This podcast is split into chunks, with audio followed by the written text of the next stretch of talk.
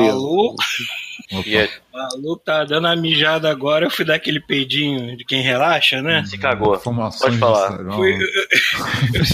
Eu senti a avalanche passando pelo esfíncter. Foi só o tempo de eu travar o cu, tirar as calças e sentar, maluco. Ah,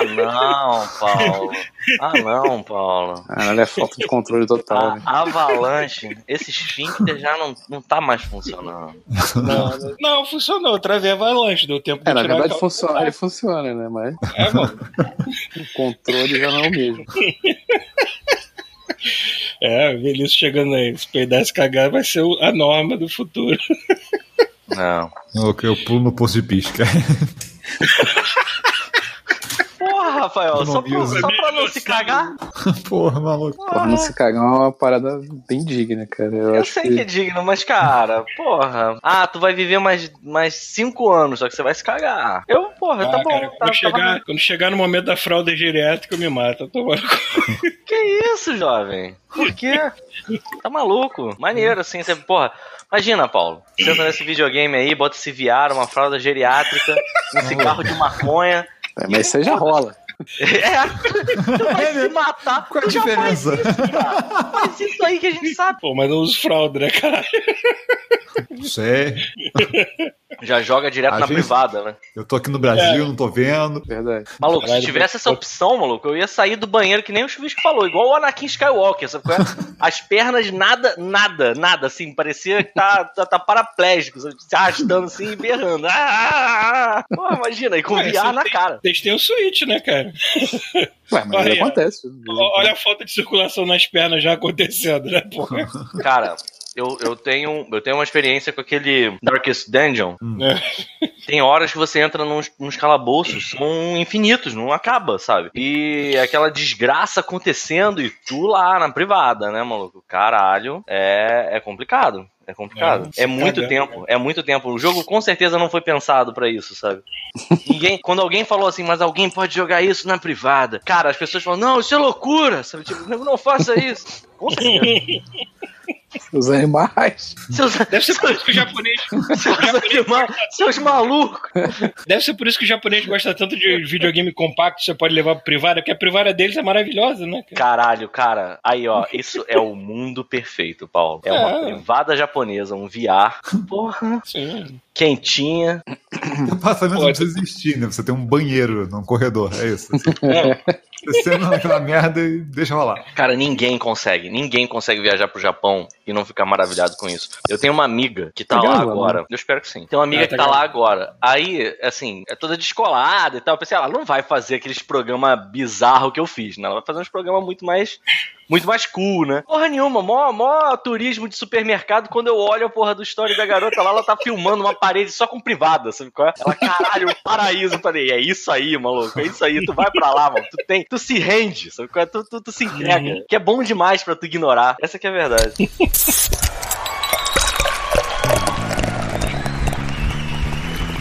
Off Mode.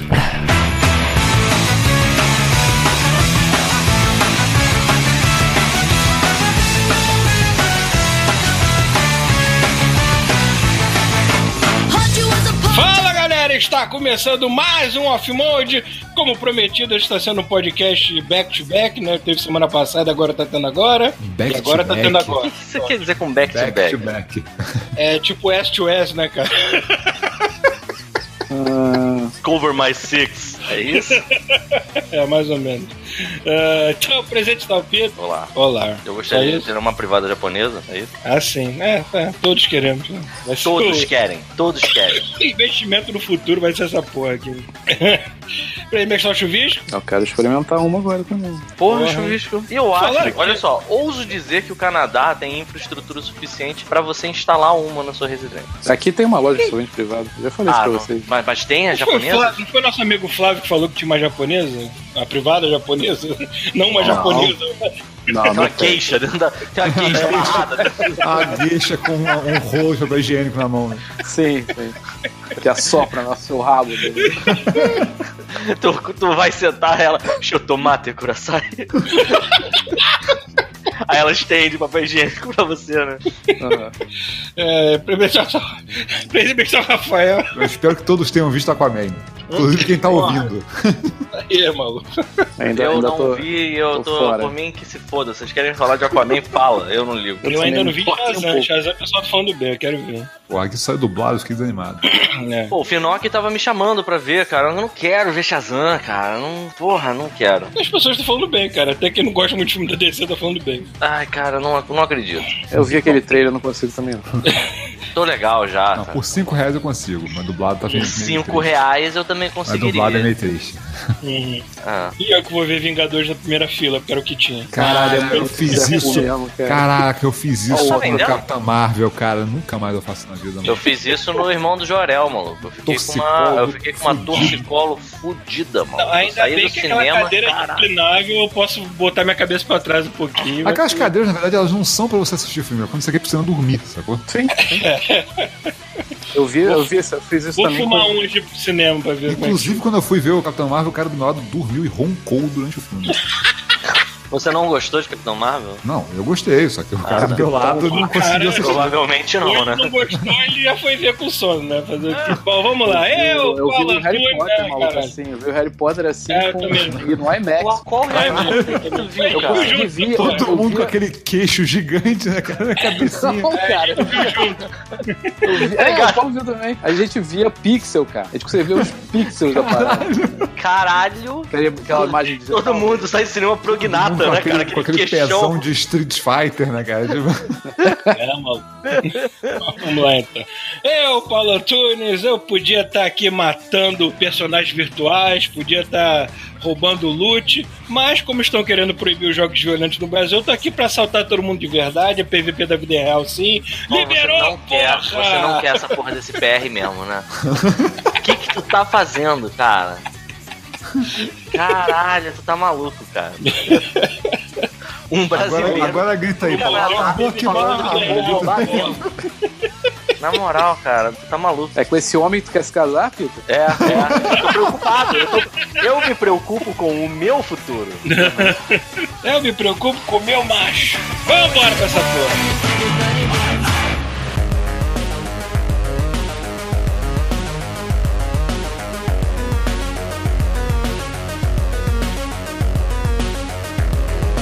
Buenas cambadas, está começando mais uma sessão de e-mails, lembrando que nosso e-mail é godmode@terceiraterra.com e nós temos o nosso apoia-se e o nosso Patreon para você mandar seu rico dinheirinho e ajudar a gente continuar funcionando, certo?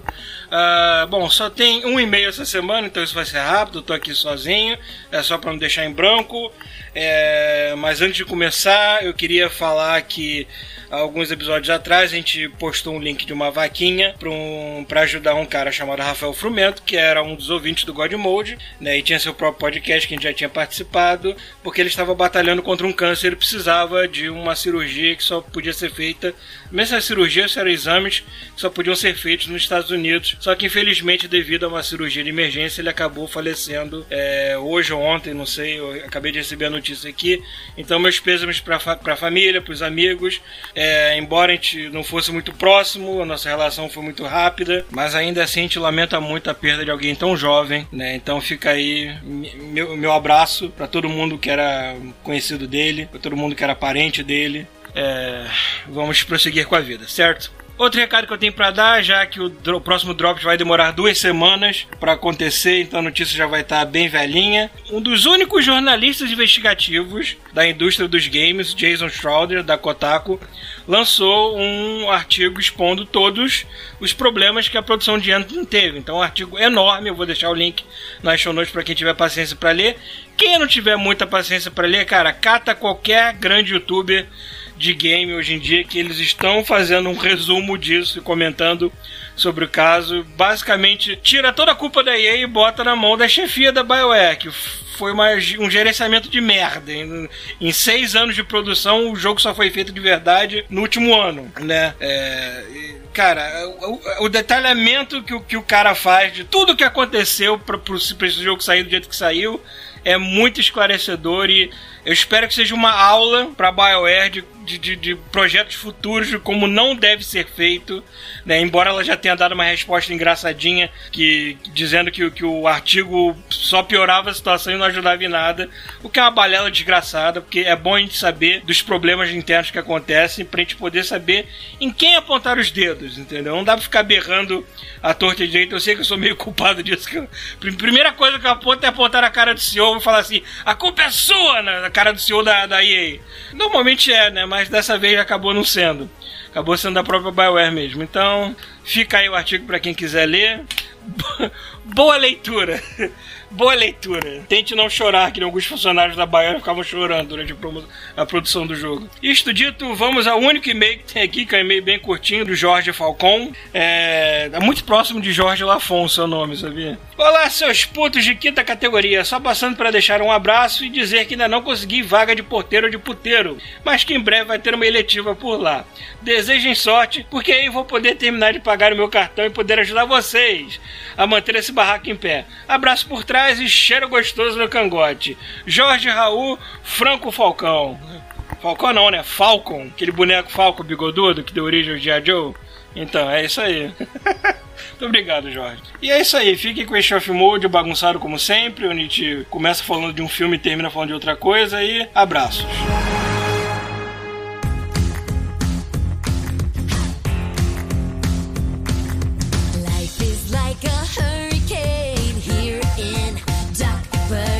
A gente tem que fazer essa fanfic, hein? A gente tem que falar no God Mode que foi por causa de um casamento arranjado. Uhum. A gente tem que contratar, entendeu, um fotógrafo, né? E... Não, a gente vai ter que fazer... Maluco. Vestido, é isso. Eu uso de boa.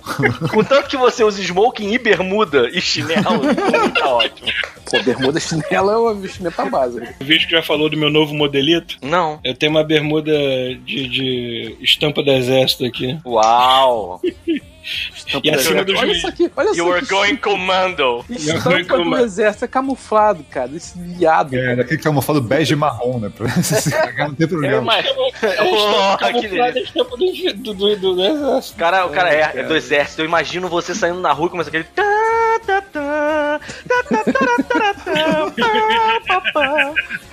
E nem é do exército, que é o exército. Já viu a roupa de exército aqui? Como é que é, Paulo? Como é que é? É uma estampa pixelada, né? Nem folhinha, essas paradas. É. Porra, porque o Canadá é muito moderno. Porra, é guerra tecnológica. Caralho, só tá que não tava brincando, né, cara? O exército daqui só tem uma boina muito feia, cara. Ah, é feia? Fala pra mim, Paulo, por que o teu estilo moda não é compatível com o exército canadense? Chique como militar. Como é que é a boina? Chique militar. Parece aquela boina de um dos rivais do Tio Patins, me esqueci o nome dele agora. É, que é uma boina escocesa com uma bolinha em cima, assim. Sim, eu sei, é a do Pão Duro McMoney. É, isso aí. Pão Duro McMoney, o nome é esse mesmo em português? É, o nome em português é esse, nos quadrinhos, pelo menos, da Abril, era Pão Duro McMoney. Okay. Que não faz nenhum sentido, né, cara?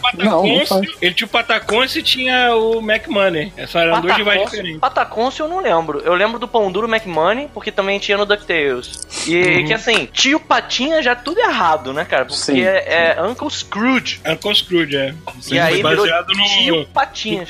Do Scrooge lá, dos fantasmas do presente, passado, futuro. Sim, sim. Fantasma do Natal, né? É porque tudo tinha essas traduções idiotas também. Né? É verdade, mas o Donald Duck é Pato Donald, né? Isso era um negócio que eu me amarrava quando eu era novo, cara. Todo esse universo... Eu sei muito pouco sobre os criadores, mas eu acho muito maneiro esse lance que fizeram, tipo, o universo da Marvel com a Disney, né? Nos quadrinhos... Isso não é coisa do Karl Barks de ter criado o Pato Donald? Então, esse é o nome do cara. Esse é o nome do cara, mas assim, eu não lembrava. Porque eu era muito pequeno quando eu lia. Mas tinha a saga do Manta Negra, a Maga Patalógica. Eu achava muito foda, cara. Eu falei Karl Marx ou falei Karl Barks? É Barks. Não, cara, se for Karl Marx... é foda. Mas faz o maior sentido Karl Marx ter inventado o Tio Patinho, se você for parar pra pensar. Mas era muito foda, me amarrava muito. Eu lembro que assim, na época que começou, porque esses quadrinhos eu lia na época dos quadrinhos da Abril. Foi logo que eu aprendi a ler. Sim, eu aprendi a ler com o quadrinho da Disney.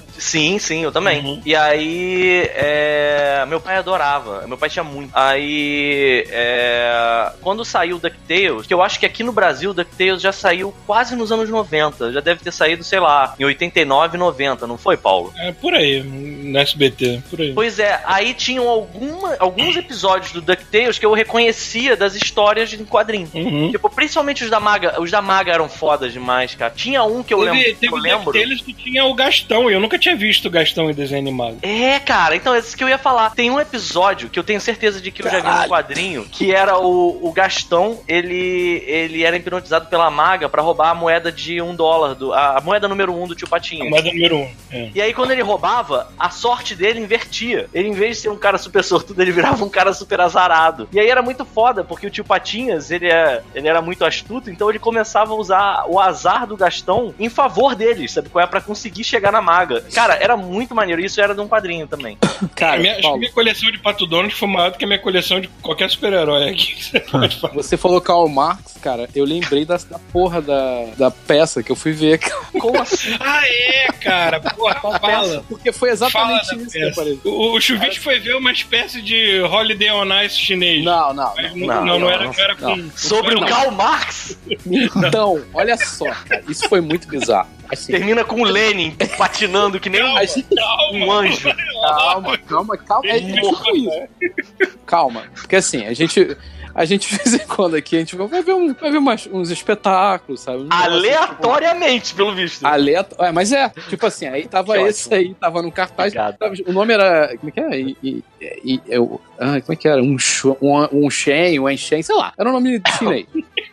Aí eu falei, porra. Cara, e olha só que bizarro. Eu falei essa merda assim, eu vi o cartaz, olha só, parece que é um balé japonês, né? Aí a Débora, deve ser legal. É chinês, foi mal. É. Oriental. Aí, ok. Aí, beleza, ficou nisso, né? Aí eu comecei, sabe, no trabalho, quando você bota um YouTubezinho pra ver, vai continuar trabalhando. Cara, começou a aparecer a propaganda dessa porra direto. É porque tu falou. Eu falei, não, falei na rua. Falei pra Deus, sacou? Cara, não tem essa mais, cara. Não tem essa mais. E começou a aparecer direto no meu YouTube. Aí aparecia aquelas, sabe, aqueles pop-upzinhos em página também, sei lá, que eu entrava. Eu, caralho, que bizarro. Eu tenho muito medo de um dia ser preso e a polícia saber exatamente onde eu passo meleca, debaixo de todas as mesas, alguma coisa assim. Vai preparando aí, Paulo, que com certeza ele tá... Eu passo a meleca não, né, Paulo? Mas às vezes que você falou que vai roubar mesmo, por exemplo, talvez cause algum problema, né? Aí que eu fiz? Eu fui comprar ingresso, né? Falei, vou comprar, a Débora gosta de balé, é um balé chinês, né? Vamos ver qual é. Lá é legal ver a cultura de outros países, né? Vamos lá. É claro que é. Então, aí comprei pra ver o balé chinês, porque é bonito, assim, você vê os vídeos, assim, é uma parada bonita. É bonito mesmo. Aí você, beleza, fomos lá, semana passada isso. Aí sentamos o rabo lá pra ver o nosso balé chinês, beleza. Aí como é que funciona, assim, são atos, né? Mas não é uma história só, cada ato é uma historinha. Aí antes de começar um ato, tem um cara que sobe no palco, é uma mulher, aí começa a explicar sobre o ato, não sei o que lá, tararel. Aí teve uns bem legais, assim, teve vamos lá, esse aqui é o ato agora do monge atrapalhado, uma coisa assim, sabe? Aí é tipo uma mistura de dança, aí tem uma historinha que acontece no ato. E assim, esse espetáculo tem um painel gigante atrás, digital, em que os dançarinos interagem com esse painel. Okay. Então, de vez em quando, um dos dançarinos ou alguns vão pra trás, aí eles descem, né, pra um vão atrás do palco e eles aparecem no telão, sabe, fazendo umas estripulias. Na verdade, é um vídeo, óbvio, né, mas... ele tá trocando de roupa nessa hora. Tudo muito coordenado, sabe. Aí, beleza. Aí, teve um determinado ato... que aí que o cara fala, né? Eu não tava muito prestando atenção, porque a gente tava me achando... Eu imagino. Tava nos achando muito chato. Eu imagino a tua cara, maluco. Eu consigo perceber a sua expressão facial com a sua descrição do evento. A primeira vez que eles interagiram com o cenário atrás, né? Com o telão, já foi engraçado, sabe? Porque é meio tosco, sabe? Você não espera isso num balé. Aí eu já olhei pra Débora, a Débora olhou pra mim e a gente falou, caralho, o que tá acontecendo, né? Aí beleza. Aí a gente já tava meio assim podia ter ido ver o filme do Pelé, mas tudo bem. Exatamente. Aí no último ato, o cara falou assim, esse ato agora se passa nos tempos atuais, terereu, pepeu, blá, blá, blá, não estou prestando atenção, e começou. Aí beleza. Aí entra um monte de pessoa com roupas comuns, né? Sim. E atrás parece ser uma paisagem da China, com a cidade no fundo. Aí beleza, aí tem as pessoas começam a interagir uma com a outra, umas com as outras, com um livro. Toda hora eles levantam um livro pro alto e fazem... vermelho, né? Esse livro. Um livro dourado. Ah, dourado. Aí beleza. É. Aí tá, né? Aí tem uma hora que uma das dançarinas cai na água, né? Que é o telão. Que ela desce no telão, aí aparece ela boiando na água, lá no fundo. Aí os outros dançarinos, tá, ah, isso aqui. Aí todos se juntam, botam o livro pro alto, aí a menina consegue voltar e nadando, não sei o que lá, peralha papel. Aí beleza, fica essa parada do livro, tu não sabe. E tu já dormindo, né? Não, eu tentando entender. Eu tô aqui. Eu assim, tá, vamos lá, o que tá acontecendo? Qualquer momento vai ter alguma coisa. Aí, de repente, a música fica tensa pra caralho. E, maluco, entram vários comunistas. Os comunistas. Como assim? Já achei a capa, não, cara. Peraí. Entra os comunistas, ok. Então, sem que as pessoas tenham aberto tipo, a boca, de verdade, como você sabe que eles são comunistas? Porque são os caras vestidos de preto. Eles são da Fox News. E atrás das costas tem uma foice e um martelo cruzado. Ah, tá. Talvez eles sejam realmente comunistas. Então, porque é exatamente, tá vendo? É por isso que o nosso presidente tem esse pavor, entendeu? Porque é isso que acontece, né? Quando você levanta um livro, automaticamente surge um comunista, entendeu? É, mano. Nobody expects the Communist Party! Ah! E aí, aparece comunista, aí os comunistas pegam uma mulher que caiu no lago e levam pra uma, digamos, uma cadeia, uma coisa desse tipo, né? É uma criança essa mulher? É uma menina? Porque não, é uma mulher. Era uma jovem. Uma criança, né? Aí, não era criança. Não, mas aí essa é a igreja católica. Mas eles fazem pior. Eles levam ela pra cadeia e eles arrancam os olhos dela. Caralho! Tipo, aparece. É, isso num balé. Aí eu já tava assim... Imagina, o chupisco com a pipoca na mão assim, o que tá acontecendo? Não, foi exatamente, cara. Cara, foi muito qualquer porra. Eu acho que assim, não importa quem é você. Não, a pessoa que tem os olhos arrancados não é o que você espera quando você vai ver balé, né, cara? De balé. Mas por outro lado, eu acho que nessa hora você provavelmente deve ter dito assim, aí, maneiro, eu já vi que você... Eu sei que você gosta de fome animal, que você gosta desse tipo de filme. Não foi maneiro. Cara, era só balé das pessoas dançando, era tipo uma ópera que tinha alguém cantando também. Não, balé. Porque balé, a ópera costuma ter essas barbaridades no meio da ópera, né? Porque a galera dançando e a orquestra lá. Posso fazer um último adendo? Posso fazer um último adendo? Uhum. Nesse momento eu me toquei, que eu não sei porquê, que eu tava achando que esse balé que você tava falando era tipo um Holiday on Ice, que as pessoas estavam esquiando. O Paulo falou Holiday on Ice. Pois é, isso ficou marcado. Agora que eu tô me ligando que não é no gelo. A mulher não teve os olhos arrancados patinando, entendeu? Não. Porque na minha cabeça era muito mais irado. Aham. Enfim, aí os comunistas desovam a mulher na rua, né? Aí a amiga dela encontra ela lá, cega. Aí, beleza. Aí fecha, né? Uma parte, aí aparece a mulher em casa. Aí as duas... Quer dizer, aí a mulher que tá sem os olhos, é óbvio, ela tá toda pra baixo, triste. É o tipo da coisa que deixa o ser humano mal, né? Pois é. Aí a amiga dela pega o livro e levanta pro alto. Livro dourado. E, cara, aí no painel, mano, dá um clarão fazendo tchá, sacou? E, cara, desce lá eu não sei que diabo é aquela porra. Uma porra de um deus deles lá, eu não sei que merda é aquela. E aí aparece ele, né?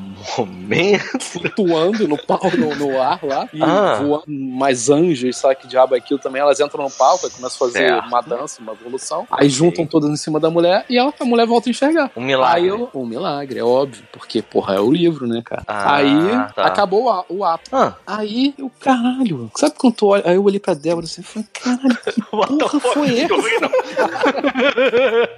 Tava tudo assim. Porque durante 15 minutos de apresentação, você tava simplesmente com os olhos abertos e a boca também olhando, e aí quando você virou, a Débora tava igual, é isso. Exatamente. Aí você, cara, tu nem tem aquele instinto de aplaudir, sabe? Você fica meio embasbacado com o que tá acontecendo. Aí beleza, aí entra um intervalo, né, do show. Aí, sabe quando tu já fica assim, incomodado, sabe? Tava assim, eu já tô agora. Tu olha a porta de saída e fala assim, mas eu fiquei nessa, né, Débora, a gente ficou assim, caralho. Ela falou assim, porra, vamos embora. Eu falei, cara, porra, agora eu paguei por essa merda, vamos ver até agora o final, né?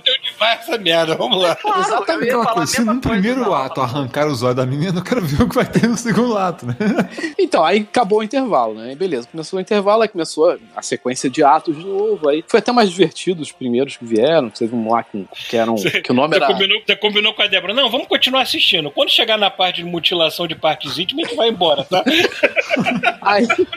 Assim, foi se alguém arrancar um pênis, a gente vai embora, ok? A primeira foi... Aí joga na plateia. A primeira foi... O nome da primeira... O cara pega um pedaço de carne cenográfica e taca na galera. Sim, a salsicha, sei lá. Aí começou lá, a segunda parte do show foi até legal, tinha uma, a primeira lá foi, era as fadas das nuvens, assim. Ah, eu achei que você ia dizer que ela aprendia artes marciais e ia combater o crime cega depois disso, ou o comunismo, talvez. Não, então, isso que é o pior de tudo, assim, não é um... Ela não vira o Demolidor, né, isso é o pior de tudo. Não é um espetáculo que tem uma história contínua até o final, toda hora tem um ato com uma história... Ah, é tipo o Silmarillion. É, chato pra caralho. Aí tem um ato, acabou a historinha, próxima historinha, entendeu? É isso, não é uma história. A história continua até o final. Aí beleza, a gente foi vendo.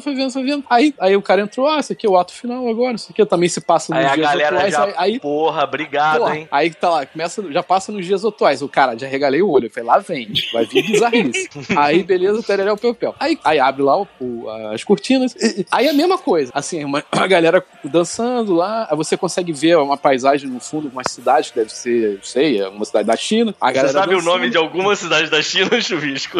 Não faço questão. E... Aí entra a galera dançando de novo, com os livros pra cima, aí fazendo uma coreografia. Pequim, Hong Kong, Xangai, eu não sei mais. Tudo bem.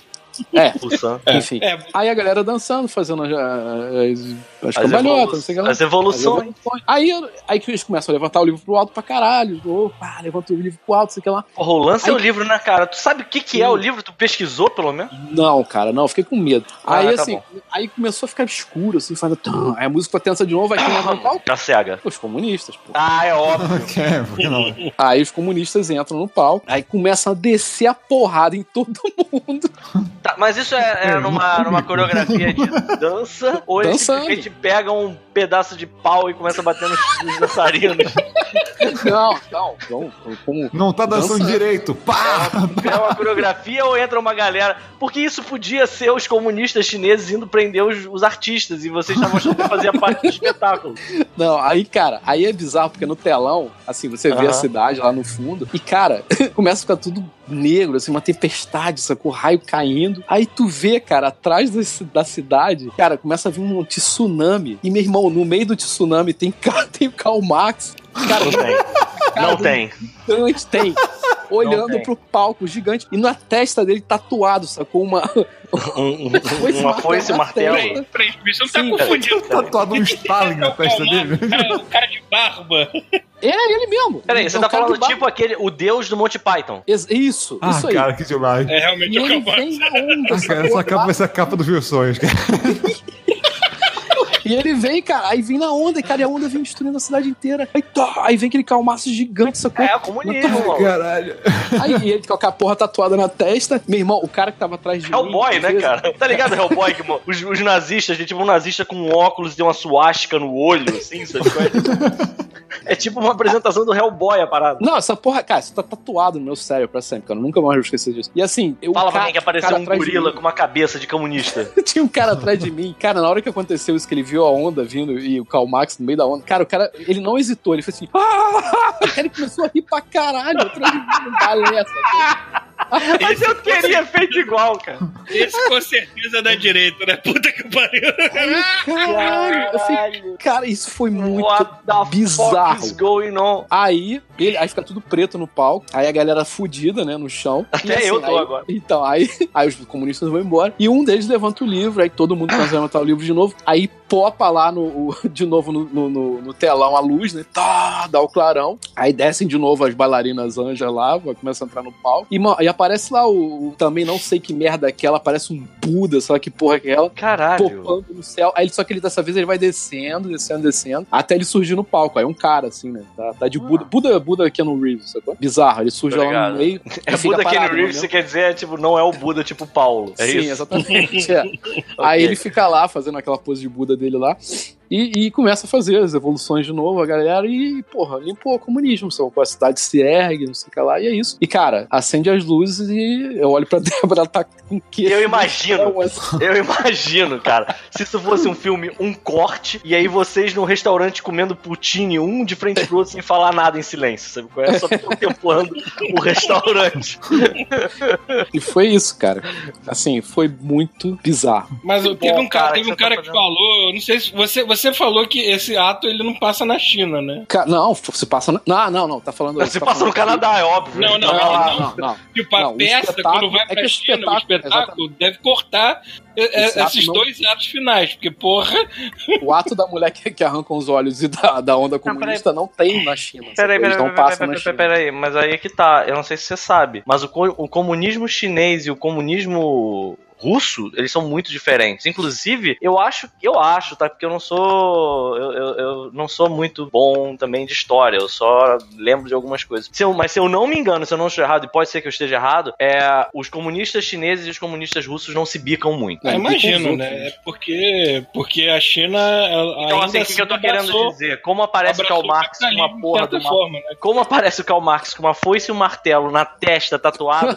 Provavelmente eles estão querendo só dizer que o comunismo chinês é melhor do que o russo. Provavelmente. Cara, eu não sei. Eu não sei qual foi a mensagem. Eu só sei que eu tava querendo... Isso é a melhor parte. É você ir no espetáculo e não fazer a menor ideia de qual foi a mensagem. Pô, mas se quem salvou o dia foi Buda e não Mao Tse-tung, eu acho que eles estavam mais falando. É verdade. Eles estavam cantando ali. A cultura milenar deles do que do atual, né? Mas é uma coisa que você não espera ver num balé. O chinês é literalmente... comunista de iPhone, né, cara? Porque, porra... Sabe uma coisa que, vendo esse review do Chuvisco, dessa peça, desse balé que ele foi ver, uma coisa que eu sempre tive vontade de fazer é um quadro pro God Mode chamado Chuvisco Analisa Arte. E aí a gente pegava uma coisa muito artística e botava o Chuvisco amarrado, tipo numa cadeira daquelas do Laranja Mecânica, sabe qual é? E aí ficava eu e o Paulo pingando o colírio nele, e ele assim, me tira daqui! Sabe qual é? E aí a gente trocava... Cultura, né? Caralho, ia ser muito foda. E aí no final ele ia ter que fazer uma análise do que ele viu. Ia ser muito maneiro se a gente tivesse um quadro desse. Foi muito tenso, cara, assim, foi aquela parada que... Foi muito tenso, foi a coisa mais difícil que eu já fiz. É aquela parada, a gente saiu do teatro, né? Pensando, não dá pra acertar todas, né, cara?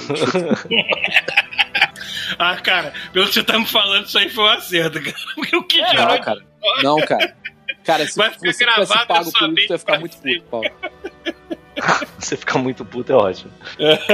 Enfim, tem alguns filmes de artes que, por exemplo, eu lembro que o Chuvisco não gosta. Eu lembro, por exemplo, que na época que saiu A Bruxa, todo mundo ficou falando, caralho, mó filmão, bom pra caralho, não sei o quê. O Chuvisco chegou no Copa e falou assim, uma merda. Só falou isso, assim. Ele pegou as mãos, fez um X e aí esticou os braços pra trás. Você ficou assim, uma merda, acabou, sabe? Tipo, ele só... Mas até hoje eu não assisti esse filme. Nessa eu vou concordar com o Chuvisco. É uma merda! Aí naquele evento, assim, da galera arte. Sabe qual é? Aí, tipo, porra! E não tem nada de arte naquilo, pelo amor de Deus, cara. Eu não vi, Porra, arte? Ah. Mas aquele filme é pra incomodar, é de terror escroto pra incomodar a galera, né, cara? Pra deixar chocado. Realmente, me incomodou porque é uma merda. Pra incomodar quem pagou o ingresso. É, exatamente. Eu queria ver, não vi ainda. Ver? Tem no Netflix. Apenas aqui tem. Tem no Netflix? Aqui não tem. Filmes experimentais, tipo. Eu queria ver. Vocês viram Mandy? Mandy? Não, nem sei o que é isso. Cara, não, eu vi só o trailer, mas... Ah, meu Deus. Ah, cara, eu tava passando no cinema aqui, cara. Tem um cinema aqui chamado Rio. Tinha que ser Rio. Ah, puta que pariu. Que só passa essas paradas, assim, meio alternativa. Só passa filme merda. Não, não é que só passa filme merda, mas assim, passa um filme que não passa normalmente. Brasileira, será? Maluco, um amigo meu me passou um link que só tem pornô chanchada. Eu resolvi assim, não tô fazendo nada, vou assistir. É inacreditável. Como é que alguém pegava dinheiro, chegava assim, eu vou fazer um filme. Aí eu vou fazer um filme sobre uma galera que pira e resolve só transar. E é isso. Aí o cara falou assim, toma. Tipo... Aí ele comprou uma mala de dinheiro assim, pô, toma, vai. Você sabe que isso vai ser o futuro do Brasil daqui a pouco, de novo, né? Talvez, cara. Porque, cara, eu fiquei chocado outro dia. Todo mundo tomando um curso pra fazer filme pornô mesmo, maluco. Só dá pra fazer. Passaram um vídeo do Alexandre Frota no plenário dos Laranjas. Na Câmara dos Deputados, ele dando discurso, tentando defender a importância do governo em investir em cultura. Tu não vai ficar olhando assim, caralho, o que tá acontecendo? O Alexandre Frota falando isso. O país tá tão na merda que sobrou pro ex-ator pornô defender a cultura do Brasil, é isso mesmo? Então daqui a pouco... Não, pera. pera, mas aí cultura sob a ótica de Alexandre Frota. Ah, tá, o negócio é comer como ele não ser. Entrou nos detalhes do que é cultura pra ele. Ele falou assim, ele apenas denunciou o presidente da Ancine, que é corrupto, e falou a porrada de coisa. Assim, ele denunciou o presidente da Ancine. Cara, olha só, a gente tá entrando em política de novo. Eu também acho. Vamos voltar a falar de comunismo? A última vez... Não, olha só, acabou, porque a última vez que a gente... Não, para, porque a última vez que começou com essa história da gente falar política, a gente ficou 45 minutos falando sobre essa porra, e aí a gente tirou esse chunk inteiro do episódio, entendeu? E aí, cara, a gente vai perder tempo, eu tenho que sair, eu tenho 7 horas, eu tenho que sair, então, nem começa, Paulo, vambora. Tá bom. Senão a gente vai ter que começar a bater palma de novo pra saber que parte tem que parar. Não quero essa merda. Soltando berro de Paulo, não, Paulo. Não. Você está longe, que vai sofrer a gente, porra, não. Hoje mesmo, eu não sei se isso pode entrar, isso aqui se foda. Eu vou falar. Hoje mesmo eu postei um story que é uma garota assim, oh, porra, que saudade de comer a tua lasanha, hein, fulana. Aí ela faz aí e come. Ela, para com essa porra, a eleição já acabou, cara. Só porque eu não só porque eu votei no Bolsonaro, eu não vou poder mais comer a tua lasanha. Aí a mulher responde, e também não vai poder se aposentar, inclusive. Aí eu postei isso. Aí teve alguém que chegou pra mim e falou assim, na época da Dilma você não reclamava. Eu reclamava? A gente reclamava. O Paulo era verbal e não cortava a raiva que ele tinha na Dilma. Não tem nada a ver com isso, sabe? A Dilma, diria eu, que faz tanta merda. Não, hoje em dia eu sou considerado namorado dela, só falta. Exato! Isso é loucura! O Paulo, cara, ele é hoje em dia considerado pró-Dilma, cara. Isso é uma incoerência, cara. Pra mim eu votei no Maquião. Vambora. É louco, eu já vi nego chamar o João Amoedo de esquerdopata. Assim, caralho, isso é muito bom, cara. O João Amoedo ele é comunista, cara. É. Vambora, pelo amor de Deus. Vambora. Vamos fugir disso mais rápido que a gente pode. Troca a capa aí, tira o Karl Marx, bota o João Amoedo. Bota o Amoedo com uma na testa e em cima o símbolo do comunismo e embaixo uma suástica. Vai ser ótimo. Vambora pra outro tema, pelo amor de Deus.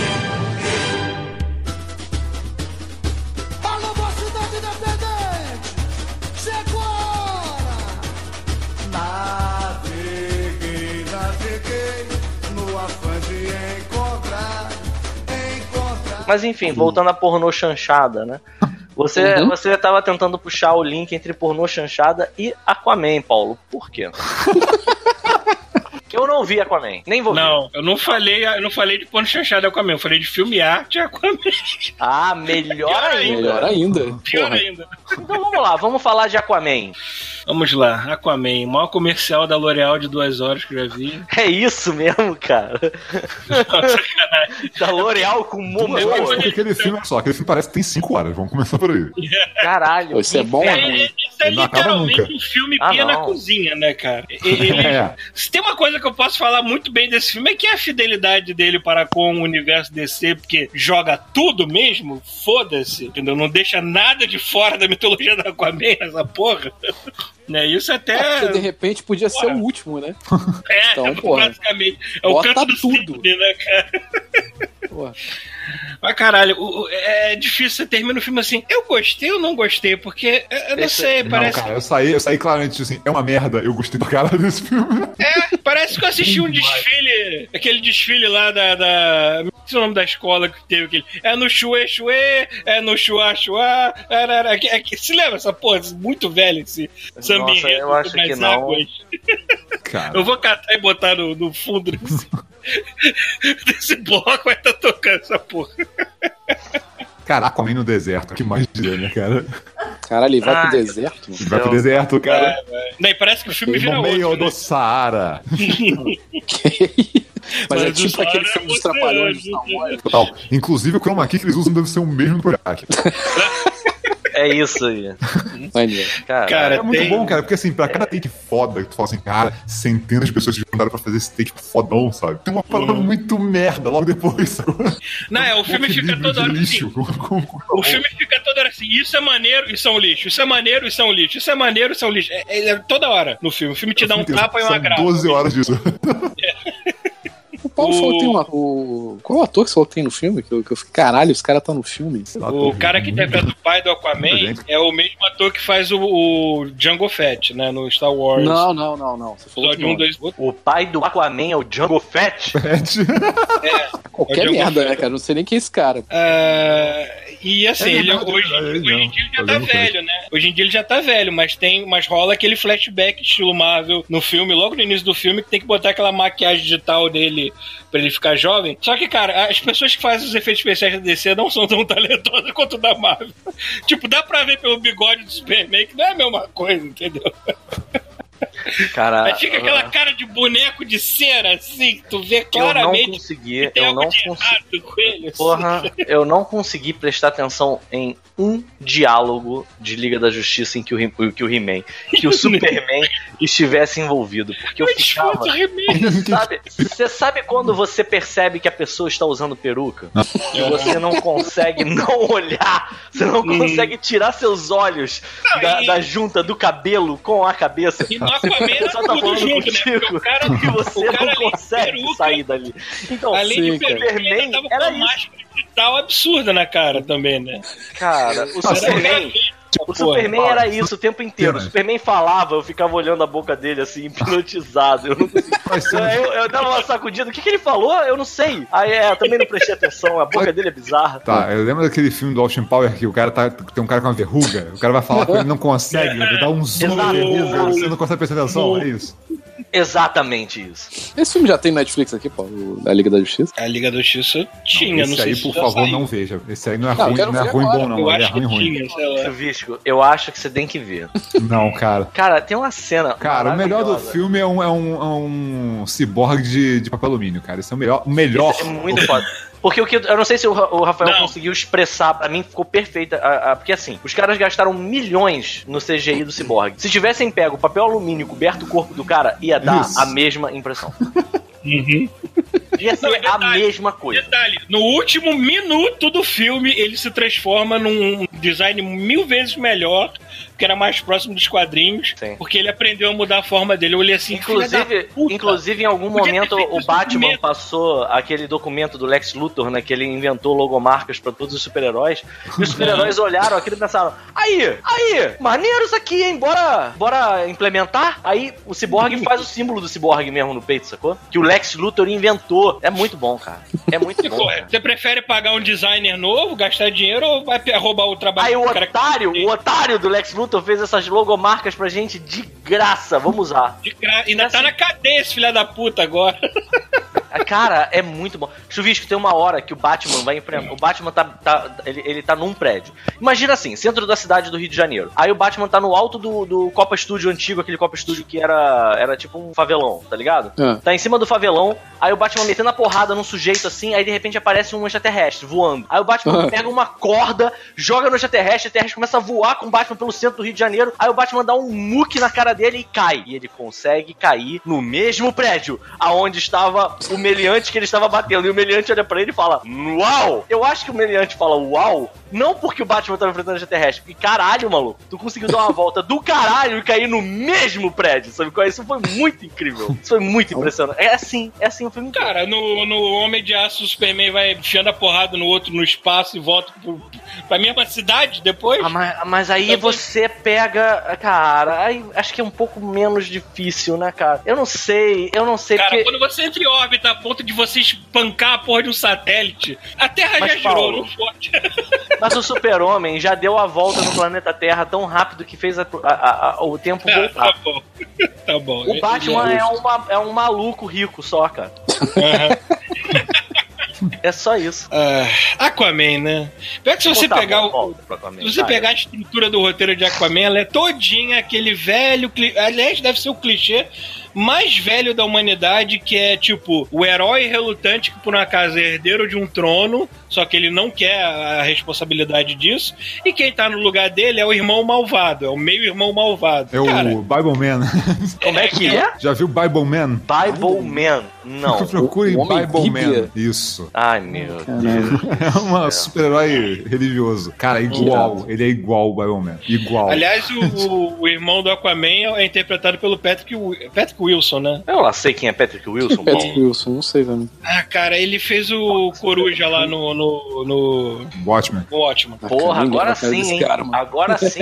Só que eles deram pra ele uma aparência que é muito... que lembra muito o Aquaman velho, o Aquaman clássico, da loirinho, cabelo penteado pra trás, isso aqui. É assim, tem que ser. Pra fazer o contraste com o outro que parece o lobo, né? Cara, eles deviam ter guardado o Momoa pra fazer o lobo, cara. Gastaram no Aquaman. O Momoa nem precisa de maquiagem pra fazer o lobo, cara.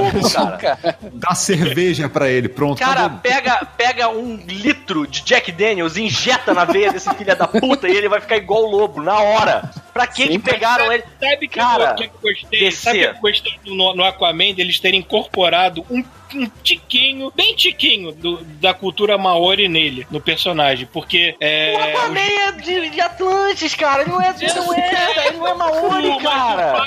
O pai é Maori, foda-se, pra casar com a aparência do Momoa, né, caralho. É que eu gostei do jeito que ele segura a lança, que ele usa a lança. Eu do jeito que o Momoa segura a lança. Eu falei merda. Eu vou deixar isso lá. Você acha? Adoro o jeito que o Momoa segura a lança. Enfim, mas é que a coreografia de luta dele lembra muito as coreografias de luta maori, esse tipo de coisa. Isso eu gostei. Olha, maluco, se tem uma parada na minha vida que eu nunca vi, e não é por nada, mas eu nunca tive curiosidade nem sequer procurar, é uma coreografia de luta maori.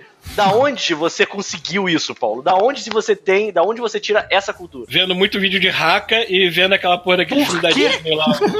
Por que você vê vídeo de haka? O que é haka? Eu não vi. Haka é uma dança maori. Caralho, Paulo, me diz que você fica fazendo isso em casa, cara. Você assistiu um make-off no banheiro, cara. Com VR. Você vai dar o Paulo sentado na porra da privada com VR na cara e pensa, ele tá fazendo careta. Não, ele tá vendo Maori, aí ele bota a lingona pra fora assim. Aquela velha. E não só o jeito que ele faz a coreografia, ele também recita alguma coisa lá na língua nativa, que eu não sei qual é. Ele é da onde? Peraí, esse ator é da onde? Eu acho que ele é havaiano. Ele é havaiano. Eu acho. É havaiano, né? Havaí, Nova Zelândia, não tá tão longe. Na verdade, tá longe pra caralho. Mas, sei lá. Não, é a cultura dos povos da Polinésia, cara. É tudo aquilo, toda aquela área é isso. A influência deles. Mas o Havaí fica bem longe da Polinésia, cara. Mas não interessa, os caras andavam, os navegavam, né, porra? Mas não interessa no mar. Eles foram espalhando todo o Pacífico assim, porra. Caguei! Tá bom. Enfim. Foi como o Rafa falou, esse filme tem coisas que te agradam e coisas que desagradam, uma atrás da outra, assim. Tem umas paradas, tem umas cenas de ação maneiríssimas e outras que... Não, e às vezes as cenas de ação são maneiras, cara. Tem uma cena de ação que é em cima dos telhados, que eles quebram o telhado e voam pra uma casa pra outra, o cara era quatro. É maneiro, tu olha assim, cara, pra que tem essa cena? Não tem, alguém resolveu que essa cena tem que estar lá e foda-se. Essa nem tem propósito. Mas a melhor luta do filme são justamente aquelas que usa menos efeito, que é tipo a luta dele no submarino, né? Enfrentando lá os capangas do Manta Negra, que ainda não era Manta Negra naquele momento. Isso, na verdade, é uma coisa que é a única coisa real que eu tenho curiosidade desse filme, é o Manta Negra. Eu não gosto do Aquaman, mas eu acho o personagem Manta Negra muito foda. E também, eu também acho legal, mas eu acho que o jeito que eles fizeram a roupa dele realmente ficou parecendo vilão de Changeman, cara. Ficou muito exagerado. Não, ficou igual do quadrinho também, né? Mas no quadrinho ele parece um vilão. Não é aquele com o cabeção lá, com cabelo. Que tinha, inclusive, no desenho da Hanna-Barbera, né? Sim, eu lembro. Ele até faz um capacete de protótipo lá que é igual o capacete dos Super Amigos, né? Ué, não é esse que ele usa? Sim. Mas aí dá uma merda, ele faz um maior ainda, preto, porque o outro capacete era metálico, prateado, né? Ele faz um capacete preto maior ainda. Faz ele parecendo mais forte do Jasper ainda. Não, porque é genial, né?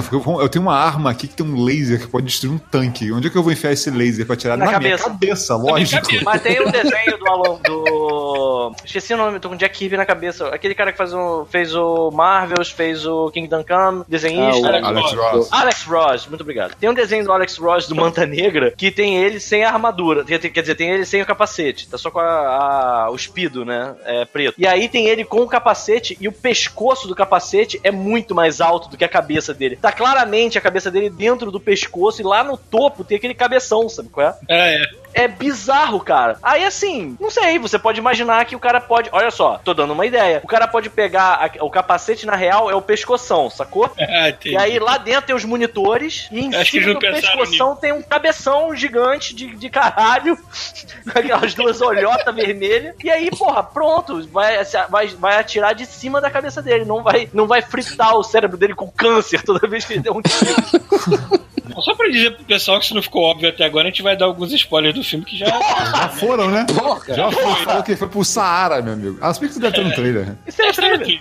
Aliás, eu acho que mais pertinente do que esse é o Capitão Marvel. Todo mundo aqui viu o Capitão Marvel? Vi, falar dele. E esse foi o primeiro filme que, de fato, eu vi que o Rafael fala esse negócio, né? Tipo, o trailer contou o filme inteiro. Só que assim, contou. Eu não tô desmentindo o Rafael. Só que se você não vê o filme, fica meio difícil de você entender o contexto de algumas coisas. Tem muito trailer exatamente. Que conta o filme inteiro, mostra várias cenas, mas elas estão fora de contexto e só quando você tá no filme você entende. A não ser o Capitão Marvel. O Capitão Marvel, o trailer destroçou o filme. Eu já fazia total noção de, assim, eu vi alguma coisa acontecendo, porque tem no trailer, tem uma outra cena assim, então... Não, mas tem uma ela vai eu fazer... nem vi o trailer, eu só vi o soco na velha. Eu vi o soco na velha, foi a única cena que eu vi. Antes de ir no cinema. Maluco, o trailer, esse spoiler o filme inteirinho. Eu já tinha certeza absoluta, cara, por exemplo, do Jude Law ser vilão por causa do trailer. Pô, mas aí, cara, o Jude Law entrando, você olha pra cara dele, ele é vilão, né? Você já diz, né? É vilão, vilão. Não tem como esse cara ser outra coisa, é vilão. Mas a regra hoje em dia é assim, se aparecer assim, teaser, trailer, você pode ver. Agora se aparecer trailer, é resumo do filme, cara. Não tem erro. Tá valendo Star Wars também agora aqui? Pode ser, por mim. A não ser que tem uma coisa muito maravilhosa pra dizer do Aquaman. Não, a gente pode falar do nada dele simplesmente ir pro fundo do mar abissal e sair num lugar que é o Jurassic Park, sacou? Como assim? Você falou que tem dinossauro, né? Tem dinossauro no filme, cara. Vamos falar dos efeitos de baixo d'água. Meu Deus do céu, cara. Vamos falar primeiramente dos efeitos embaixo d'água, porque ao mesmo tempo que não fica perfeito, porque não tinha como, é uma novidade, de certa maneira, porque ninguém fez dessa maneira antes, porque boa parte do filme tem que ser os caras atuando debaixo d'água. Como é que a gente vai fazer esse efeito? Cara, bota eles filmando a seco, obviamente, pendurados por cabos ou alguma merda assim, quando tem que nadar, ou CG, foda-se. E, cara, mete o cabelo de CG na galera. O cabelo fica esvoaçante debaixo d'água. Só que dá pra ver. Até porque não dá pra colocar a galera embaixo d'água. Chegando no final do filme, tá todo mundo enrugado. Os caras têm que usar CG pra estirar a pele da galera, né? Cara, o maluco ia ser muito bom, cara. Igual uma uva passa cor de rosa, nadando. E tem que redublar o filme inteiro também, porque ia ser só bom. Não, e o foda que eu falei, cara, tipo, tem horas quando ele vai pular nessa parte abissal, que tem aqueles monstros que seguem eles, cara. Porra, é bonito pra caralho essa parte maneiraça, sabe? E aí chega no Jurassic Park por motivo nenhum, sacou? Puta que pariu. É muito bom, cara. Parece que é tudo no filme é superlativo, né, cara? A impressão é que a galera... A impressão do filme é que, assim, durante a primeira hora, você vê cada setor da produção falando assim, cara, foda-se, mano. Joga até a mãe, foda-se. Vamos botar o Tom montado num cavalo marinho gigante. Foda-se. Sabia onde é que eles estavam se enfiando, cara? Foda-se. Manda ver, maluco. Sabe qual é o momento? Foda-se a palavra mágica. O momento do filme que você fala assim, cara, agora foda-se, é isso aí que eles queriam mesmo. É a hora que tu aparece a porra do povo lá, batucando. Maluco, cara, isso é inacreditável. Eu só imagino... isso é um desenho animado, não um filme. Vamos lá. Não, tem umas paradas muito maneiras, cara. O povo batucando debaixo d'água, é isso mesmo. Exatamente. Ai, caralho. Realista. Crustáceos gigantes e coisa do tipo. Batalha da pequena sereia em Madágua. A batalha da pequena sereia embaixo d'água. Caralho. Mas o foda é o seguinte, o filme podia ser só ruim. Ele tinha todo o potencial do mundo pra ser só uma merda, sacou? Mas a galera que tava fazendo se empolgou demais e falou, cara, foda-se, vamos fazer. Vamos fazer. A voz do rei do povo caranguejo é o Gimli, né? Do Senhor dos Anéis. Caralho, maluco, eu nunca... Caralho, isso é uma salada inacreditável, cara. Não, detalhe, a voz do Kraken gigantesco é da Julie Andrews. Como assim, cara? Ai, Julie Andrews. Super califragilística espelhada. Exatamente, a mulher dublou um Kraken gigantesco. Mas ela fala isso no filme, pelo amor de Deus. Né? Caraca, não. Podia, né, cara? O roteirista não mandou o foda-se o suficiente. Cara, eu fico imaginando essa galera que aceita fazer esse tipo de coisa. Eu fico imaginando a pessoa assim, tive uma ideia de uma pessoa que pode fazer isso. Aí a galera, quem? Pode fazer isso. Julie Andrews. Aí a galera olhando assim, o que que você tem na cabeça, cara? Cara, eu ia ficar com muita vergonha de pedir pra uma atriz dessa. Sim, uma fazer. Tu pode fazer um Kraken? Um Kraken. Você quer participar de um filme da Marvel? Que escroto, que nem é da Marvel. É, né? Filme da DC. É, filme de herói. Você quer participar de um filme da DC? Você quer participar de um filme de super-herói? A pessoa, pô, né? Mó filão hoje em dia. Boa, quero. Bora. Quem é você? Bora. Um polvo. Gigante. Não, um Kraken. Caralho, é a mesma merda, cara. É a mesma merda. Pra uma velha igual a ela, é a mesma merda. Obrigado, cara. Ai, caralho. É isso, veja o Aquaman, cara. Bom, pelo menos a pessoa... Olha só, pelo menos essa mulher, ela deve ter pensado assim, cara, pelo menos eu não vou ter que passar por uma sessão de maquiagem exaustiva, vou ficar numa porra de uma sala gravando cara, voz e fumando. Só me faltava essa, cara, ela fazer os capturas de movimento. Tipo gloob-gloob, fazer tipo gloob-gloob, a sua cabeça dela vai. Mas mesmo assim, o gloob-gloob ainda pintava a cara. Tu já viu a Zoe Saldanha tirando maquiagem da Gamora? O tempo que demora, cara. Maluco, no carnaval teve uma garota que jogou, ela pegou uma mão cheia de glitter e soprou na minha barba. Eu chegava, cara, semanas depois eu chegava no espelho, eu olhava, parecia que você tava rolando uma festa gay, sabe qual é? Disco na minha barba, o tempo inteiro, cara. Fazer igual aquele cara que se pintou de Hulk. Fazer igual aquele cara que se pintou de Hulk, passou uma semana se esfregando com um escorvão de vaso pra tentar tirar aquela merda. Exatamente, cara. A menina que fez a Mera teve que passar o filme inteiro com a peruca vermelha radioativa, né? Que puta que pariu. Caralho, cara, por que, meu Deus? Não podia. Esse negócio de peruca também, a gente já falou de peruca hoje. Eu acho que é um assunto que a gente precisa abordar. Eu acho que era peruca, é um vermelho tão falso assim. Tão... Puta que pariu. Eu vi os trailers do Game of Thrones. Cara, pinta o cabelo essa porra, dá tanto dinheiro, cara. Tanto dinheiro gasto em CGI. Maluco, chega pra Emily Clark e fala assim, na moral, deixa eu pintar tua sobrancelha aí, filha da puta. Ah, a gente tá falando sobre isso, né, meu Paulo? No almoço aí. Caralho, a mulher com uma porra de uma peruca branca do caralho, aquela sobrancelhona do Rock Lee, brother. Preta, assim, tá na cara. Meu irmão! Você já parou pra prestar atenção só na sobrancelha dela, como é que se mexe bastante? É viva aquela porra mesmo. Cara, depois pega algum filme dela, alguma série, e não olha pra cara dela, olha só pra sobrancelha. Mas não precisa pegar série, não. Pode pegar entrevista dela, pô. Entrevista, qualquer vídeo. Olha a sobrancelha dela fica fazendo tipo uma onda, assim. A sobrancelha dela é tipo um ser vivo, cara. Mas eu vou dizer que ela é muito expressiva de sobrancelha. Mas eu vou falar que eu tenho uma coisa com mulheres com sobrancelha. Eu acho isso maravilhoso. Eu não estou reclamando disso. E ela é linda. Eu não estou reclamando dela. Ninguém aqui tá reclamando da sobrancelha. Só que a sobrancelha dela se move mais do que a dos mortais. É como se fosse uma entidade na cara dela. Ela pula e vai assim, vou lá beber uma cerveja, a gente se vê à noite. É isso. Sério, ela passa a noite sem sobrancelha, triste, né? Saquei, entendi.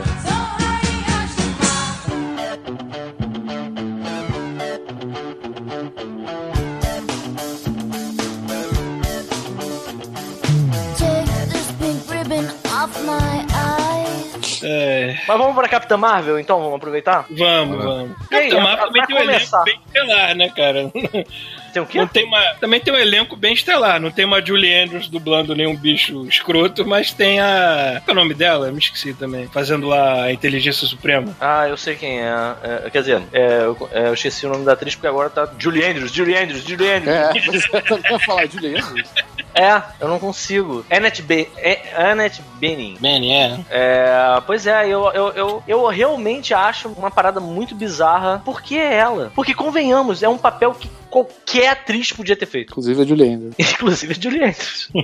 Mas tem uma coisa, assim, peraí, mas aí... Ela faz o papel do Marvel, que no quadrinho é um homem. É um homem, exato. Mas aí já começa uma coisa boa pra gente começar, porque eu achei isso uma troca legal. Porque eu assim, é óbvio que foi isso. Não ia ser legal se a primeira protagonista mulher, né, de um filme da Marvel, quer dizer, o primeiro filme da Marvel que o foco é uma mulher, os poderes dela ela herdou de um cara, né, cara? Você meio que quebra a vibe, né, se você fizer isso. É, tecnicamente ela não herdou. A Capitã Marvel também, ela herdou do motor que ela explodiu na cara dela, né? Não, e herdou do Tesseract, né, de certa forma. Do Tesseract. Que tipo, foda-se, né? As joias do infinito da Marvel, elas não seguem... Alguém falou assim, esquece, mano. Ah, mas essa joia, ela é a joia da Mel. O cara... Maluco, aí botou o dedo na boca do maluco assim, sabe? Essa joia lança raio também.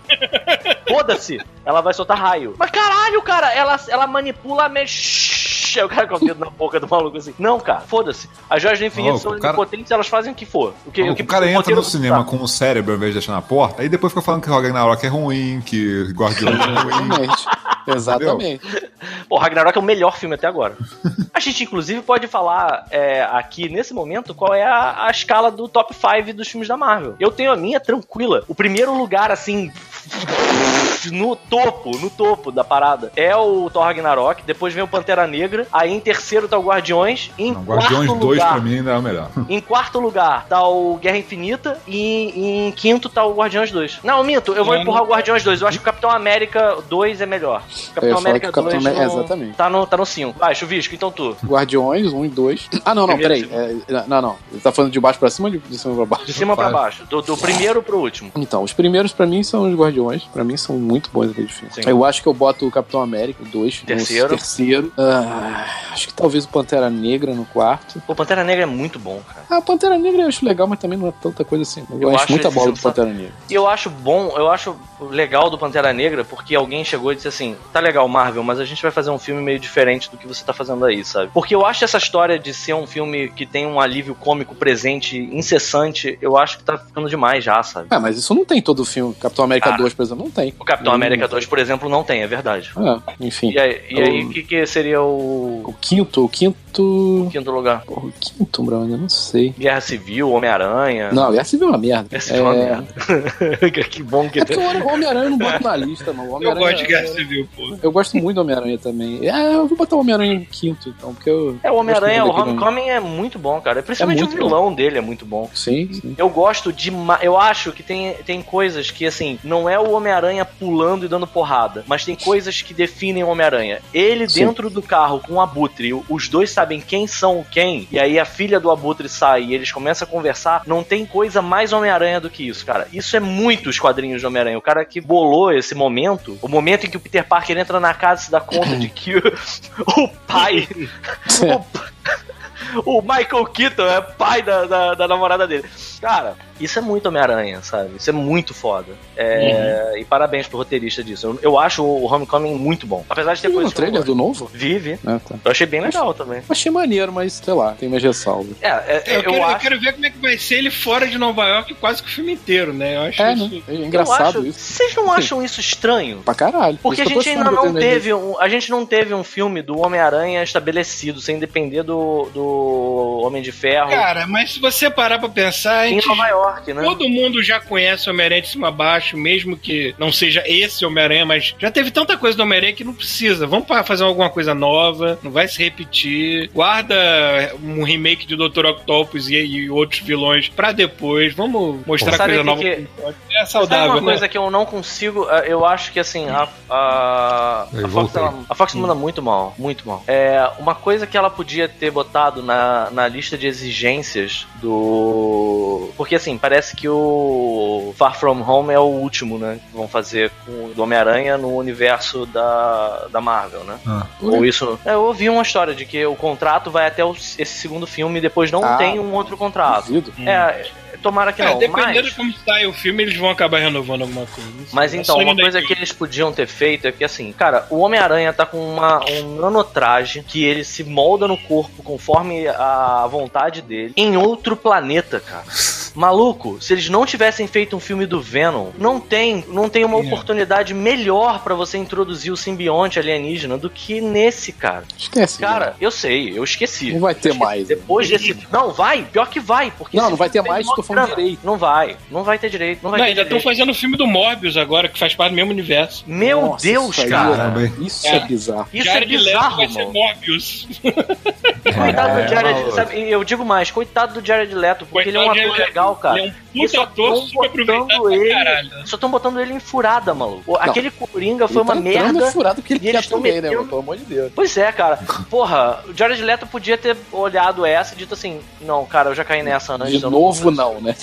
Por falar nele, o que vocês acharam do trailer do Joaquin Phoenix como Coringa aqui? Todo mundo viu? Eu vi, eu tenho uma opinião formada, mas assim, vou esperar meus coleguinhas falarem primeiro. Cara, eu só acredito vendo. Eu quero que seja bom. Eu quero, eu torço, mas eu só acredito. Eu acho que quando a DC finge que não está fazendo filme de super-herói, fica uma coisa legal. Tem uma coisa que me dá um pingo de esperança na DC foi ver que eles estão financiando coisa tipo Doom Patrol, cara, porque foi a primeira coisa que eu vejo há muito tempo que eles acertaram a mão. E é um tom completamente diferente do que eles estão fazendo no resto. Então, o que é a minha opinião a respeito disso? O universo da DC, assim, eu vou falar que, eu vou ser muito honesto, que a única coisa da DC que eu gosto, de verdade, eu gosto, sem precisar fazer sacrifício pra gostar, é Batman. Eu também. Batman eu gosto de graça. Eu acho os quadrinhos do Batman, assim, eu acho que os melhores quadrinhos, meu Deus, a Débora tá on fire. Vocês ouviram? Claro que a gente ouviu, cara. Ela tá amaldiçoando a alma de um outro ser humano, cara. Lâmia. Mas enfim, e aí assim, Batman tem obras-primas. Batman é uma porra de um personagem tão incrível que ele atiça a criatividade de autores maravilhosos, tipo a Piada Mortal, o Cavaleiro das Trevas, o Longo Halloween. Cara, o Longo Halloween é uma história tão boa, cara. Puta que pariu! Então assim, ele é um personagem bom, cara. Ele não precisa de ajuda. O Tim Burton fez um Batman maluco nos anos 90, mas ele fez um Batman pra época dele, cara. Assim, por mais que a gente olhe hoje e ache uma merda, não teve ninguém aqui que tenha ido no cinema ver essa porra. Eu preciso ver isso de novo, cara. E tenha saído do cinema triste, cara. Merda não, é bom. Então, eu vi recentemente, é uma merda. Tem seu valor, mas tem seu valor. Mas assim, você entende, assim, ele é um personagem tão bom, cara, que dá, assim, a Rocksteady de... Vamos concordar aqui, cara. A Rocksteady de sacanagem, ela pegou e fez o primeiro jogo lá, o Arkham Asylum, cara. E ela não fez nada demais. Ela só pegou o lore do Batman e colocou em fila pra você ver, e só isso já funciona. Então o que eu acho? Eu acho que assim, vamos falar coisa boa primeiro. Pode dar certo um filme do Coringa? Cara, com Joaquin Phoenix, do jeito que eles botaram no trailer, tem tudo pra ser um filme maravilhoso. Mas eu acho um erro inconcebível você começar a história do Coringa explicando a origem dele, cara. Não tem sentido. A parte mais incrível do Coringa é que nem o Batman, que é a porra do maior detetive da Terra, ele consegue compreender o que motiva o Coringa. Ué, mas desde o início a proposta do filme é essa, porra. Não, a proposta do filme é mostrar a origem dele. Então isso é errado. Desse filme novo. E aí? Eu não quero ninguém que eu fazer isso, eu já achei bizarro, sacou? Exato, porque quando o Heath Ledger, nego não entende, cara. Nego adora a porra do Coringa do Heath Ledger e fica botando só o mérito em cima da atuação dele. A atuação dele foi magnífica, mas o roteiro era muito bom. Se não fosse um roteiro bom, ele ia ficar igual o Jared Leto, cara. Você tá falando justamente a história da cicatriz, né, cara? Que é sempre uma história diferente, você nunca sabe. Exato, porque quando ele conta a primeira história, você fica assim, ai, cara, pra que você tá me contando isso? Não precisa. Aí quando ele conta a segunda versão, tu fica no cinema com aquela angústia, tu fica assim, caralho, eu não sei quem é esse cara. Sabe o que eu queria que fizessem, assim? É esquecer do universo cinemático e fazer um filme. Se não tiver outro, ele tá fechado. Tem muito mais chance de dar certo do que tu fazer uma parada pra ser coadjuvante Batman. Mas eu acho que esse ponto eu concordo contigo. Já não vai ser parte de DCU, né, cara? Não vai. Isso é uma das coisas que tem chances de dar certo por conta disso. É, cara, não dá pra fazer seriado com tudo, sacou? A gente engole. Tem um monte de coisa Marvel que a gente engole porque é seriadão, sacou? Porque o filme sozinho, tu fala, porra, foda-se, sacou? Eu acho que esse filme novo aí do Coringa, eles podiam pegar pesado. Se eles pegassem pesado, eu espero que sim. Sim, é, eu não sei, mas eu duvido muito. Nossa, a ideia do trailer... Você viu o trailer, Rafael? Eu vi o trailer. A ideia do trailer, de botar... de um serial killer, de alguma coisa. A ideia deles de colocarem o Smile, né, do Chaplin, pra tocar, é assim, ao mesmo tempo perturbadora e genial, sabe? Eu achei muito bom, sabe? O Chaplin compôs essa música quando o amor da vida dele morreu de câncer, entendeu? Assim, é foda, é foda. Agora, eu não consigo, assim, eu acho que a força desse filme tá nisso. A gente cansou de ver que a melhor coisa do Batman não é a história mensal dele, é o quadrinho mensal. As melhores coisas de Batman acontecem quando as pessoas que gostam do Batman escrevem uma graphic novel independente. Então eu concordo plenamente com vocês. Se isso for um filme que é início, meio e fim, e ele se cabe por si próprio, eu acho que tem tudo pra dar certo. Eu acho de verdade que tem tudo pra dar certo. Mas eu desgosto da ideia de você começar o personagem, o Coringa, com uma origem. A parte mais legal do Coringa é você não entender o que motiva ele, sabe? É ele ser essa coisa caótica e incontrolável. Quando você mostra que ele tem um... A menos que chegue no final do filme e apareça ele dizendo que ele contou o filme inteiro em flashback. Caralho, eu pensei a mesma coisa agora, Paulo. Eu pensei a mesma coisa. Nossa, cara. Você quer saber uma coisa? Se o filme começar com esse interrogado pelo Batman, e aí um flashback, cara. Eu levanto, na hora que começou o flashback, eu levanto e vou embora. Vocês se ligaram que no trailer tem ele com Bruce Wayne, né? Tem. É uma criança que aparece lá. Uma criança e ele mexendo no rosto da criança, fazendo um sorriso na criança.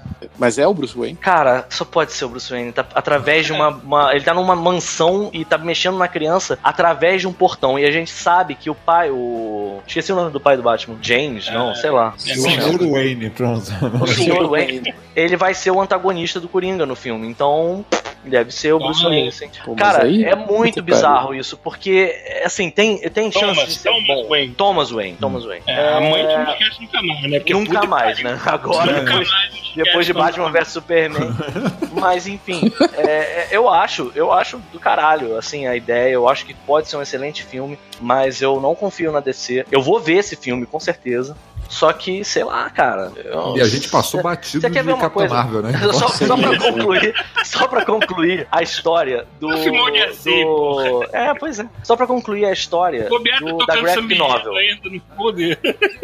Assim, sou eu, tá? A primeira vez que eu li a Piada Mortal, eu achei qualquer coisa. E eu não gostei da origem que ele deu. Quando você lê a Piada Mortal, levando em consideração que aquele final, o Batman não tá rindo, ele tá estrangulando o Coringa e matando ele, isso muda tanto. E foda-se, eu dei spoiler da Piada Mortal, ok. Mas a Piada Mortal é um apanhado do Alan Moore, é um momento em que ele mostra que o Batman go em bananas, sabe qual é? Essa que é a verdade. E o Batman mata o Coringa no fim. Cara, se você levar essa história como sendo a morte do Coringa, a origem dele faz todo sentido, porque ele passou, maluco, entendeu? Então é interessante você tá vendo a origem dele no momento em que ele bateu a porra da caçuleta dele. Vira outra história e fica genial. Mas assim, quanto teve antes da porra da Piada Mortal, né, cara? Quanta coisa que a gente já não teve de Coringa antes disso. Sei lá, maluco. E aliás, é incrível como as melhores histórias... Já parece pensar nisso? As melhores histórias do Batman acabam com o Coringa tomando no cu. A porra do Arkham, os jogos da série Arkham, o Piada Mortal, o Cavaleiro das Trevas, cara. O Cavaleiro das Trevas, o Coringa do Cavaleiro das Trevas é sensacional, porque ele é um Coringa totalmente diferente, né, cara? É um Coringa elegante, né, cara? Ele usa todo de branco, assim, tá, tipo... Aquele terno de macumbeiro, foda, né, cara? Porra, mas eu acho maneiro que o Coringa, ele é considerado um dos maiores, ele é, se não o, né, o maior vilão. Ele é com certeza o vilão mais...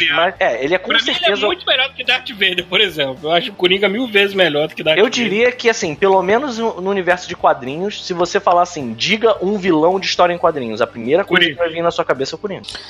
Eu sou a favor, já falei isso 1000 vezes nesse podcast, de voltar a fazer o Batman zoado. Ainda mais agora nesse esquema aí de Aquaman, sacou? Quer dizer assim, tipo, fazer tipo a escolinha do professor Raimundo Nova, só que tipo do Batman dos anos 60, é isso. Adam West, exatamente. Tô tentando ver onde foi que eu vi, não sei se foi Netflix ou algum outro lugar. É um desenho animado. É, porque lançaram um desenho animado baseado no Adam West. É o The Brave. Maravilhoso, assim, porque É esse? Eu acho. O Bravely Default? Então? Não, não é o Bravely Default, não. Não, não, não. É muito bom. São só dois episódios. Eu acho que ia ser sucesso. Eu acho que ia ser foda também. Porque tem isso, o Batman é que nem o Getúlio Vargas, cara. Ele tem várias encarnações, sabe? Ele tem vários tipos de Batman diferentes. Ele tem o Batman zoado, ele tem o Batman dark, ele tem o Batman do futuro, ele tem o... Cara, tem Batman pra caralho, maluco. Batman nazista. Sabe uma coisa que eu acho que ia ser do caralho se eles fizessem? Estão fazendo o filme da Mulher Maravilha no... Fizeram a Mulher Maravilha nos anos 30, 40, se eu não me engano, né? Bom, a Primeira Guerra Mundial é quando? Anos 30, né? Não, a Primeira Guerra Mundial é 1914, cara. 14, pode crer. Cara, faz um Batman que se passa nos anos 40, cara. Tá ligado? A época da lei seca, de gangster e tal. Faz um Batman antigo, cara. Sabe o que ia ser do caralho? Quando ele nasceu em 38, eu acho, 39, não me lembro. Então, cara, eu acho que ia ser muito foda se fizessem uma história do Batman se passando na Chicago, não na Chicago, na Gotham, né? Mas vocês entenderam, né? Chicago Gotham, dos anos 40. Aliás, o Nolan usou Chicago pra filmar a Gotham dele, né? Mas Gotham City é Chicago, cara. Assim, a gente tem uma visão daquela Gotham City bizarra do Tim Burton, né? Porque o Tim Burton, ele mandou muito bem no cenário do Batman dele. Mas a ideia de Gotham City é Chicago mesmo. Você para pra pensar Gotham que, assim, Chicago, o vilão... Metrópolis é Nova York. O vilão base das histórias do Batman são mafiosos, são gangsters, né? Enfim... Isso faz Central City ser Washington, por acaso? Talvez. Faz muito sentido Central City ser Washington. Mas que seja. Porra, cara, se você faz um Batman que se passa nos anos 40, você consegue pegar e fazer um... Você consegue agora, na Liga da Justiça, pegar e fazer o Batman um oráculo da vida, sabe? Você não precisa ficar botando Batman pra se prestar ao ridículo de ficar enfrentando aquelas criaturas do apocalipse tomando no cu, sabe qual é? Ele pode ser o cérebro da parada, sabe? E ainda assim vai ter valor, vai ter mais valor do que ele brincando de Tarzan e levando porrada de Homem-Abelha, entendeu? Eu não sei, cara. Maluco, não precisa de muita coisa não, me paga aqui que eu invento os roteiros maneiros aí pra descer. De boa. Vários momentos como assim. Não precisa nem ser muito dinheiro, não. Eu faria melhor de graça, porra! Eu faria... Cara, assim, eu não tô querendo ser prepotente, não, mas do jeito que eu faria melhor. Eu não tô dizendo que seria bom, mas seria melhor. Tem muito filme que eu faria melhor, não pode. Eu não tô dizendo, de verdade, eu não tô dizendo que seria bom tipo Marvel, não seria, mas seria melhor do que essa porra aí? Seria. Seria melhor. O Batman é tipo Zelda, né, mano? Pode crer, cara. É a mesma história, essa coisa, só que contada diferente de várias formas. Mas podia investir nisso, ia ser irado, essa ideia que tu deu é maneira, mano. Fazer vários filmes do Batman se passando em épocas diferentes. Ah lá, pode ser o Batman do Bativerso, aí a gente resolve o problema. Mas é, cara. Fica a dica. Maluco, porra, eu queria ver um Batman muito mais baseado naquela estética noir, nos anos 40, sabe? Você tem espaço pra fazer todos os vilões relevantes da porra do panteão do Batman nos anos 40, cara. Tranquilamente, cara. Inclusive, tem vilões que eles só fazem sentido nos anos 40, cara. O Pinguim, maluco. Pinguim, né? É isso que eu falo. Pinguim não faz sentido nenhum, cara. Ó, aproveitem que o Danny DeVito ainda tá vivo, hein? Caralho. Cara. E o pior é que o Pinguim do Danny DeVito é uma das piores abominações já concebidas no cinema, cara. Eu só gosto de Batman Returns por causa da Michelle Pfeiffer no papel da Mulher Gato. Tem um vilão do Batman que eu acho que seria muito bem adaptado pro mundo moderno se mudassem o conceito dele um pouco, que é o Charada. O Charada seria um ótimo psicopata barra hacker, alguma coisa assim. Mas então, olha só, vamos fazer... Olha isso, olha esse exercício que a gente tá fazendo. Que maneiro. O Batman, ele pode... Cara, o Batman, ele fica... Vocês sabem quem tá cotado, se eu não me engano, já foi aceito pra ser o próximo Batman, né? Eu não sei se foi 1º de abril ou se realmente foi ele mesmo. Eu acho que não foi 1º de abril, cara, porque eu já tava... O vampiro do Crepúsculo. O vampiro do Crepúsculo. Não, isso é 1º de abril, cara. Quando você falou Van, eu quase ouvi Van Damme, eu tava batendo palma aqui. Mas ele tava... Poxa, eu vejo que ele tava realmente cotado, só que o dia que eu li a notícia foi 1º de abril, aí eu não sei. Mas antes ele tava... Mas ele estava realmente cotado. Não, mas ele está cotado ainda. Apesar de ter sido 1º de abril... Olha só, eu não de verdade. Eu vi um filme recente que ele faz o papel de um psicopata. E eu não achei que tá ruim, não, cara. Se for fazer um Batman jovem, eu acho que ele mandaria bem, sim. Cara, porque o ruim desses filmes não é esse cara, mano. O problema desses filmes era a atriz lá, a mulher que só tem uma cara. Outra aí, não, cara, não. Ele era qualquer merda. Não, o problema era o roteiro, na verdade. Não era... Também. Os dois. Mas olha só. cima da dupla.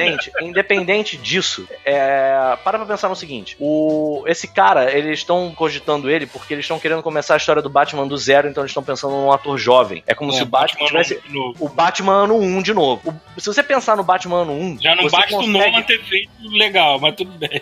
Mas aí é que tá, a pegada do Nolan não serve pro universo... Olha só, a pegada do Nolan não serve pra ganhar dinheiro nos moldes que a Marvel designou pra essa geração. Não vai, entendeu? Eles precisam de um Batman que seja um Batman que vai dar a luz pra um universo. E convenhamos, o Batman, ele pode ser o Homem de Ferro da DC. Eles só não fizeram essa porra direito, entendeu? E aí, olha isso, e não vão fazer.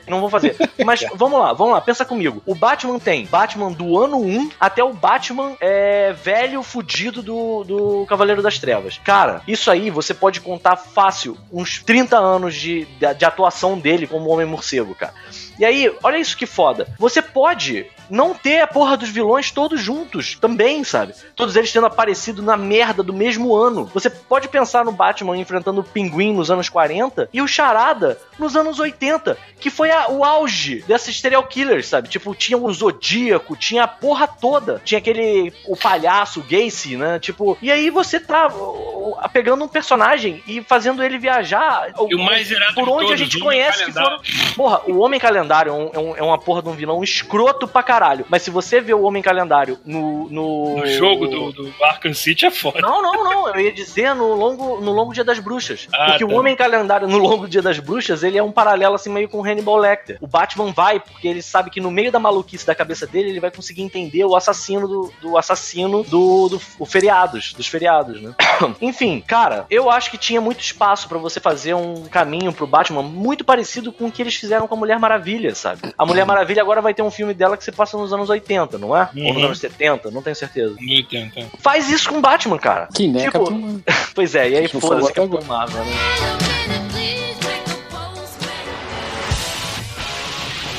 Oh, make me over. Tudo bem. Tá bom, eu vou deixar o Batman pra lá, beleza. Como é que vocês se sentiram vendo a adolescência de vocês sendo contada de maneira nostálgica? Eu achei isso muito foda. Eu tô acostumado a ver coisas nos anos 80 e... anos 80, mas anos 90 é raro, né, cara? De vez em quando... E convenhamos que a nossa adolescência mesmo foi nos anos 90, né? Eu gostei das... os anos 90 já tem 20 anos, meu amigo. Já tem 20 anos, cara. A gente tá indo pra... Não existem mais crianças dos anos 90, cara. Todo mundo adulto. Mas aí é que tá.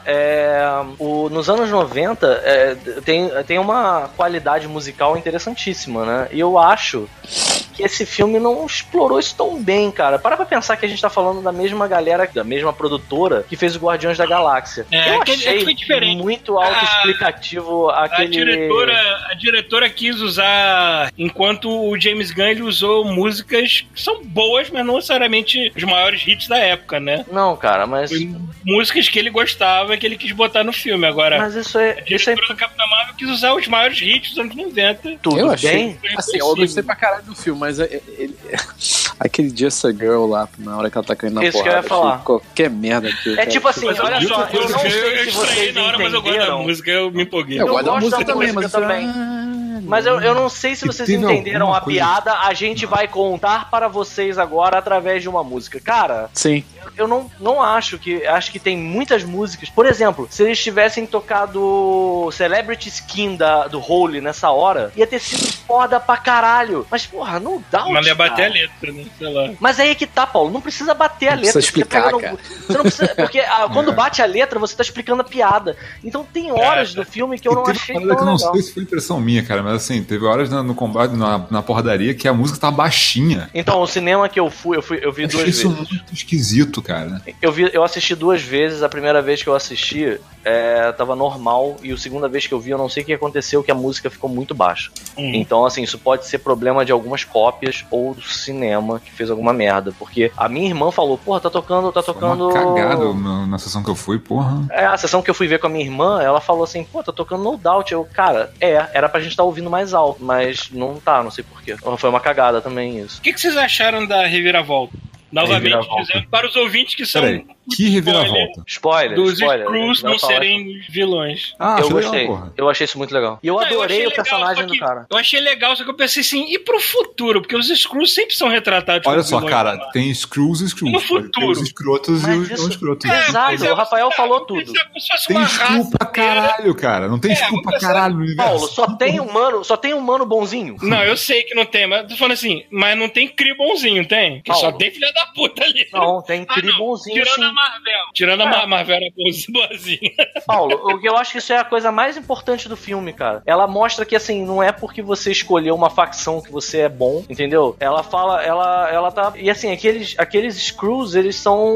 Eles fazem eles têm a importância deles. Eles explicam como é que funciona o Skrull. Ele maneiro, chega, ele troca a aparência dele. Eles escolheram um ator que só faz vilão. Aí tu já vai... Sim, eu adoro esse ator, cara. Né, cara? Mas olha só, esse ator é muito bom, cara. E eu acho... Sabe o que é uma parada maneira? Sabe o que foi nostálgico? Que todo mundo parou no fato de que eles não são vilões. Eu achei muito maneiro eles serem burros. Porque, assim, eu não sei se você sabe, mas a primeira vez que o Quarteto Fantástico enfrenta eles, o Reed Richards engana que tem monstro gigante na Terra mostrando um filme do Godzilla pra eles e eles vão embora. Entendeu?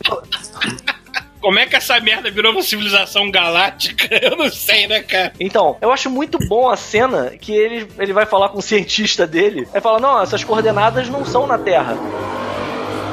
Eita. Essas coordenadas são no espaço, é um satélite. Aí você vê o Skrull vilãozão lá, ele vira pro cientista e abre os braços, faz um tipo, porra, maluco. Tu não era pra ser meu cara das ciências aí, pô? Tu porra. Não é meu cientista, cara. Caralho, maluco. Aí o maluco só olha pra ele e faz um, pô, foi mal, não pensei nisso. Cara, aquilo é bom, cara. Isso são os Skrulls, sabe? Eu achei essa parte boa.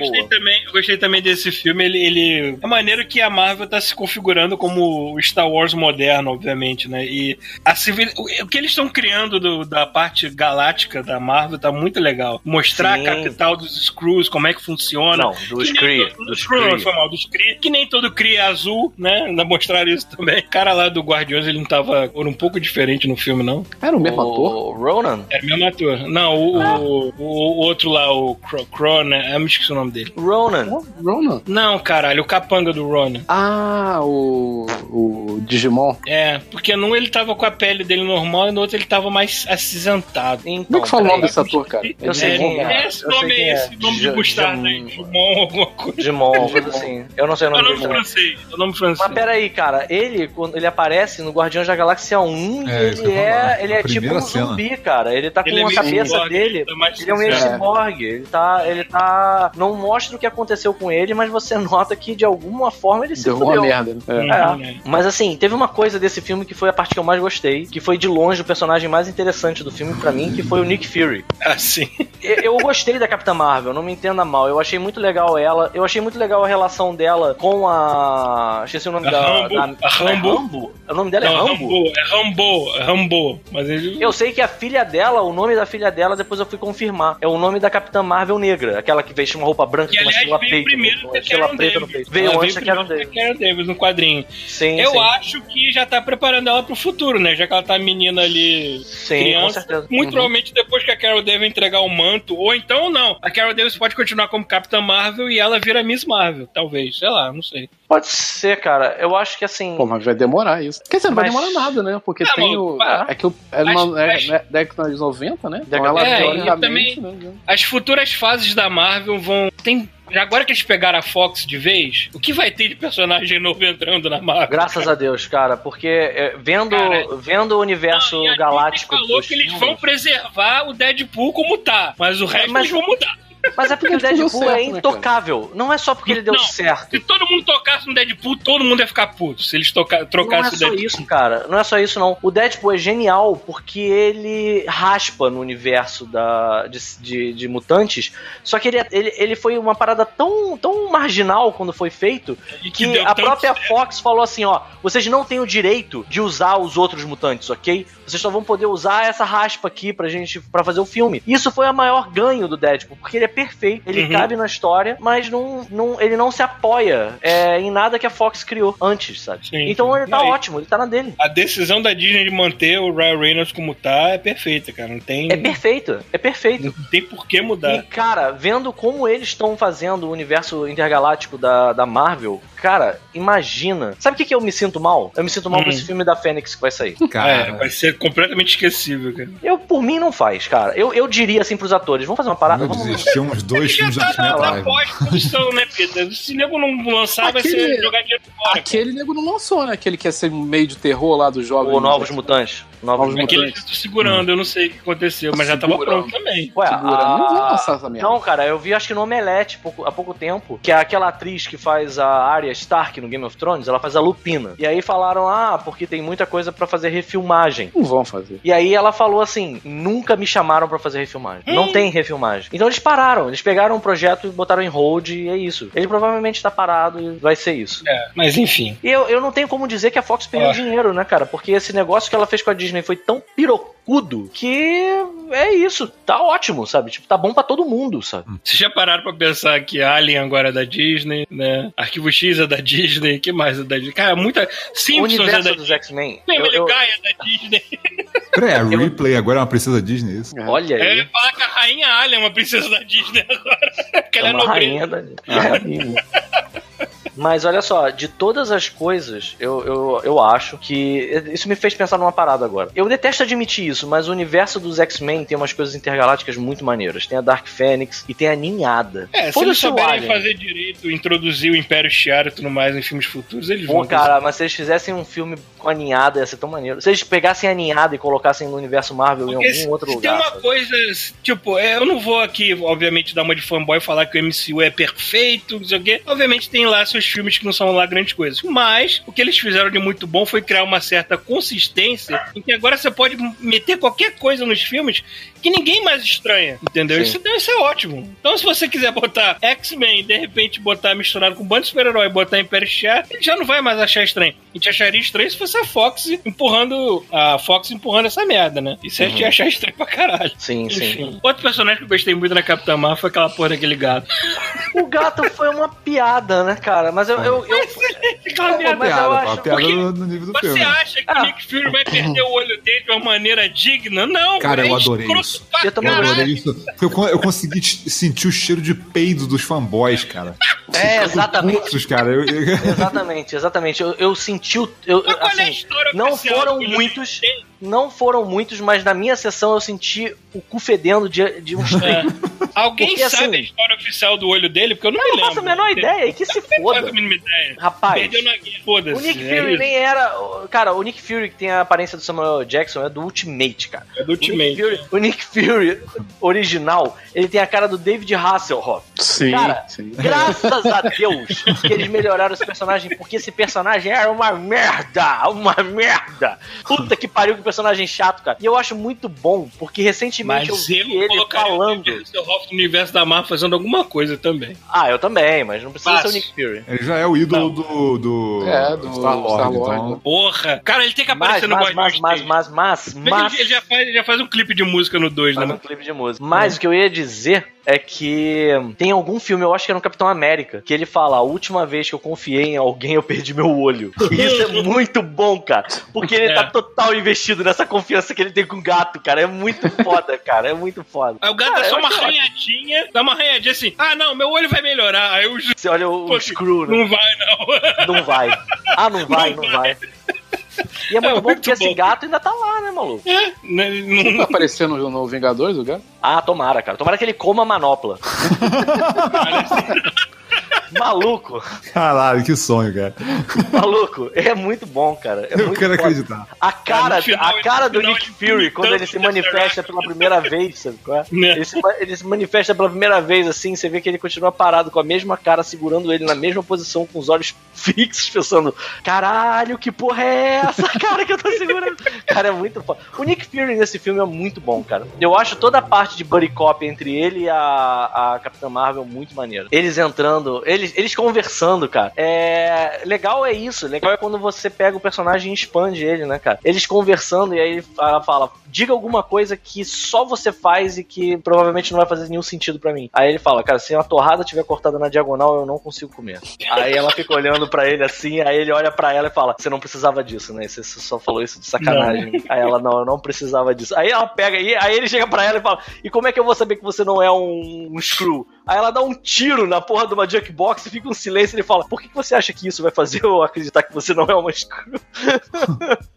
Cara, é muito bom, cara. É muito bom. Não, e vão convidar, né? Maquiagem e fazer efeitos pra deixar os caras mais novos estão caprichando. Não, você não diz que o Samuel Jackson tá velho. Não... Eu tenho uma teoria. Exato, muito bom, cara. Ele aparece o tempo todo, não? É uma porra de uma... Coulson, você diz do Coulson com mais facilidade que você diz do Samuel Jackson.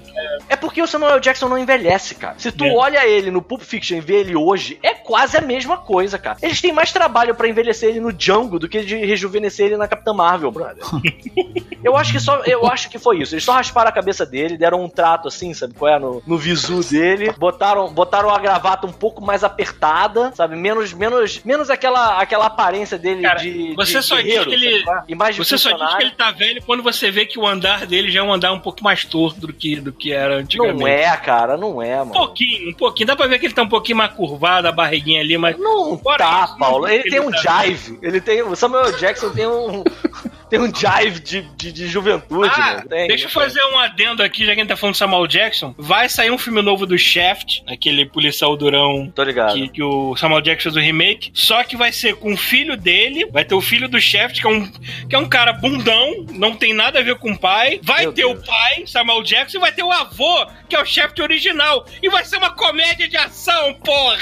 Pô, isso tem toda a cara de que vai ser bom. Caralho, eu ria pra caralho no trevo, assim, que maravilha essa porra. Porque tá mostrando 3 gerações. Uma mais durona do que a outra. Aí chega na geração atual e minha geração é meio bundona, porque é como a gente é aqui mesmo. Aliás, eu terminei de assistir o que tem na Netflix do Brooklyn Nine-Nine e eu tô muito triste, cara. Porque eu quero continuar vendo. Já entrou na última temporada? Não, eu tô... Olha só, vou falar onde eu tô e você pode cortar. É porque eu comprei a última temporada aqui, a 6ª temporada. Então, eu tô na parte que o Peralta e a Rosa foram presos. E acabou. Foi só isso. Eles foram presos porque foram... Isso, né? Eu acho que é a 5ª temporada. E aí acabou. Não. Aí eu, não. Não, peraí. Não, essa é a 4ª temporada. A 5ª. Não, é a 4ª. Tem a 5ª no Netflix. Tem a 5ª que tá agora é a 6ª. É, o que tá passando. A 5ª no Netflix Brasil não tem. Ah, que sacanagem. Pô. Pois é, cara. E é muito bom ele nos bucaneiros de plantão. É muito bom porque ele sempre tá falando alguma coisa muito desapropriada no corredor do julgamento, na hora que o juiz passa, sabe qual é? Aí tem uma hora que o juiz passa por ele e fala assim, vocês não deviam falar no corredor. Aí, sabe, tipo, ele fica, caralho. Aí ele faz aquela cara dele que ele morde o beiço e estufa a bochecha, sabe? Caralho, que merda. É muito foda, cara. Na 6ª temporada também tá muito foda. Bom, assista a 5ª e depois... A 6ª eu achei mais fraca de todas. Eu tô gostando, cara. Ok, mas eu tô achando mais fraca de todas. Tem o Pontiac Bandit? Tem. O episódio em que ele vira parceiro do Peralta, cara, que os dois saem pra perseguir o irmão do Pontiac Bandit, que aí ele toda hora fala assim, aí parece o Holt falando, você tá maluco, ele é um bandido, ele não pode usar a roupa da polícia. Ele, cara, calma, é só uma jaqueta. Ele, não, inclusive eu tenho um distintivo e esse revólver, aquele tchac-tac, dá tipo uma engatilhada. Aí o Holt pega e tá maluco, aí tira dele, né? E aí da segunda vez que ele faz, o corte é muito genial, porque ele começa a fazer e eles pegam no meio do caminho do Holt já tirando as coisas dele, assim. É muito bom, cara. É bom. E ele faz aquela música, né, cara? Eles decidem que vão trabalhar juntos, eles inventam uma música tema pro seriado deles, né? E aí o Peralta, ele bota no final da música, tem um cachorro falante que resolve todos os crimes, sabe qual é? Caralho, é muito foda essa série, na moral, brother. É uma das melhores séries que eu já vi. É, cara, em termos de comédia, realmente é melhor que qualquer outro. Os episódios que o Judge aparece são os melhores, cara. Eu adoro os episódios que o Judge aparece. Uma que eu vou recomendar, que saiu agora, isso, cara, aqui acho que só tem torrent, não tem jeito, é o What We Do in the Shadow. Maluco, tem sério disso? Cara, tá do caralho. O filme é muito bom, cara. O filme é muito bom. O filme é maravilhoso. É Taika Waititi, o início do filme. A parada tá no nível do filme. Assim, cara, é impressionante. Porque é o seguinte, a ideia dessa vez é que são vampiros que vieram pra América, sacou? Uhum. Só que eram vampiros que eram pra ter conquistado a América e não fizeram nada, só ficaram em casa tomando sangue. Excelente. Cara, eu não vou falar mais nada, assim.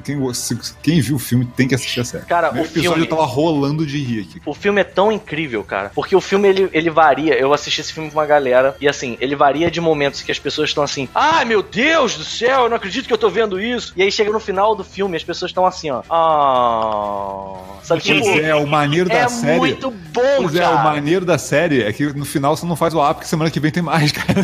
Cara, é demais, demais, demais. Se você jogou Vampire na sua adolescência, assista What We Do in the Shadows, cara. É muito bom. O novo tipo de vampiro que ele apresenta na série, cara. Eu não vou spoiler, assistam. Cara. Eu tenho certeza que tem alguma coisa a ver com o Crepúsculo. Cara. Vocês estão acompanhando também American Gods? Não tô. Eu não tô curtindo muito não, quero te falar aqui. Porra, eu tô achando a primeira temporada eu achei tão agora boa. Agora que eu parei pra prestar atenção de onde vem os deuses, porque a graça do seriado é essa, você vê assim, ok, de onde vem esse deus, de onde vem esse personagem, de qual mitologia, o que ele representa. Não, pra mim a graça quem é esse cara, sacou? Esse mistério, sacou? Aí você tem que traduzir esse maluco pro deus americano. Protagonista também, que a gente não sabe o que ele é ainda, porque eu acho que o humano... Você já leu o livro? Você não leu o livro, né? Não li o livro.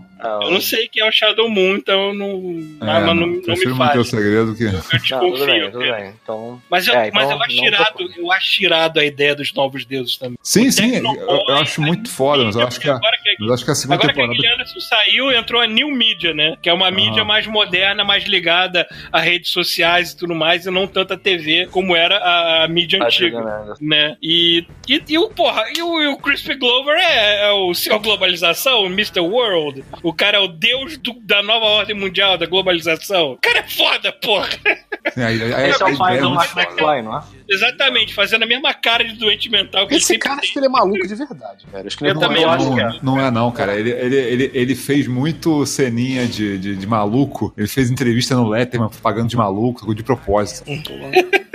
O cara se promoveu como maluco e, tipo, o cara parece que o cara faz papel de maluco. Pô. Mas parece que o cara, tipo, pega esses papéis, mas, tipo, o cara parece que ele é normal, assim. Parece que quando ele parece com um maluco, ele faz de propósito. Sabe? Tá ótimo. E é maneiro ver o cara que é o Leprechaun que perde a moeda da sorte dele e fica azarado. Isso é muito bom. O cara, pô. Não é o que eu falei, essa parada de você. Essa parada de você. É muito foda, mas o meu personagem da série que foi retratado perfeito pra mim até agora é o Chernobog. Não sei falar o nome desse cara. Que é o deus da morte. Eu adoro aquele ator, cara. É muito bom. Ele fez o Lucifer. Ele fez o Lucifer no filme do Constantine e do Kenny Reeves. Ele tem um aspecto de gente suja mesmo, não adianta. Mas ele é igual, cara. Eu não consigo. Eu acho muito bom quando o ator manda tão bem que você consegue mudar a tua percepção do personagem da leitura, sabe qual é? Eu não consigo imaginar o Chernobog de outro jeito que não aquele ator agora. É muito bom, cara. E é umas coisas obscuras, né? Porque ele é o deus eslavo da morte. Eu nem sei quem é, mas tudo bem. Aí tem uma hora lá que eles encontram o Vulcan, que é a versão romana do deus da forja, né? Tipo o Hefestos, que ele... Na versão moderna ele faz armas de modernas, né? Balas, esse tipo de coisa, munição. Eu gosto dos embalsamadores. Ah, sim, os deuses do Egito lá. São muito fodas, cara. Enfim, aquela parada. Eu não lembro se isso eu vi na série. Olha como a série tá foda. Eu não sei se eu vi isso na série ou se eu li no livro. Eu não sei de onde eu tô tirando essa memória, de tão boa que tá a primeira temporada. Pois tem o lance deles pegando o coração do cadáver que eles estão embalsamando, colocando numa balança e aí o cara pega uma pena e coloca no outro lado. Tem isso na série. Caralho, cara, isso é tão foda, brother. Eu achei muito foda esse negócio de você criar deuses de coisas modernas. Então, toda essa linguagem foi foda, mas assim, o final da primeira temporada pra mim eu fiquei assim, será que isso vai ficar meio megalomaníaco e chato, sacou? E a segunda temporada pra mim tá só chata, cara. Eles entregaram já pra que melhore, assim. Né? Parece que eles estão, o que parece a segunda temporada que eles estão enrolando pra render mais uma terceira, uma quarta e quantas coisas. Eu não vi a primeira temporada até o final. Eles já entregaram na primeira temporada quem é o Wednesday. É porque no finalzinho.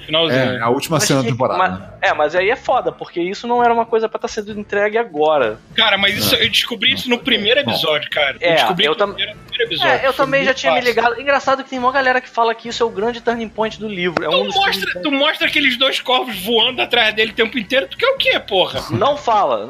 Tá, mas, cara, no livro, dá pra sacar isso também no início, cara. Eu achei, eu achei que isso foi pedra cantada também. É, mas eu não me pergunto assim, parece que eles estão querendo enrolar pra fazer isso render, cara.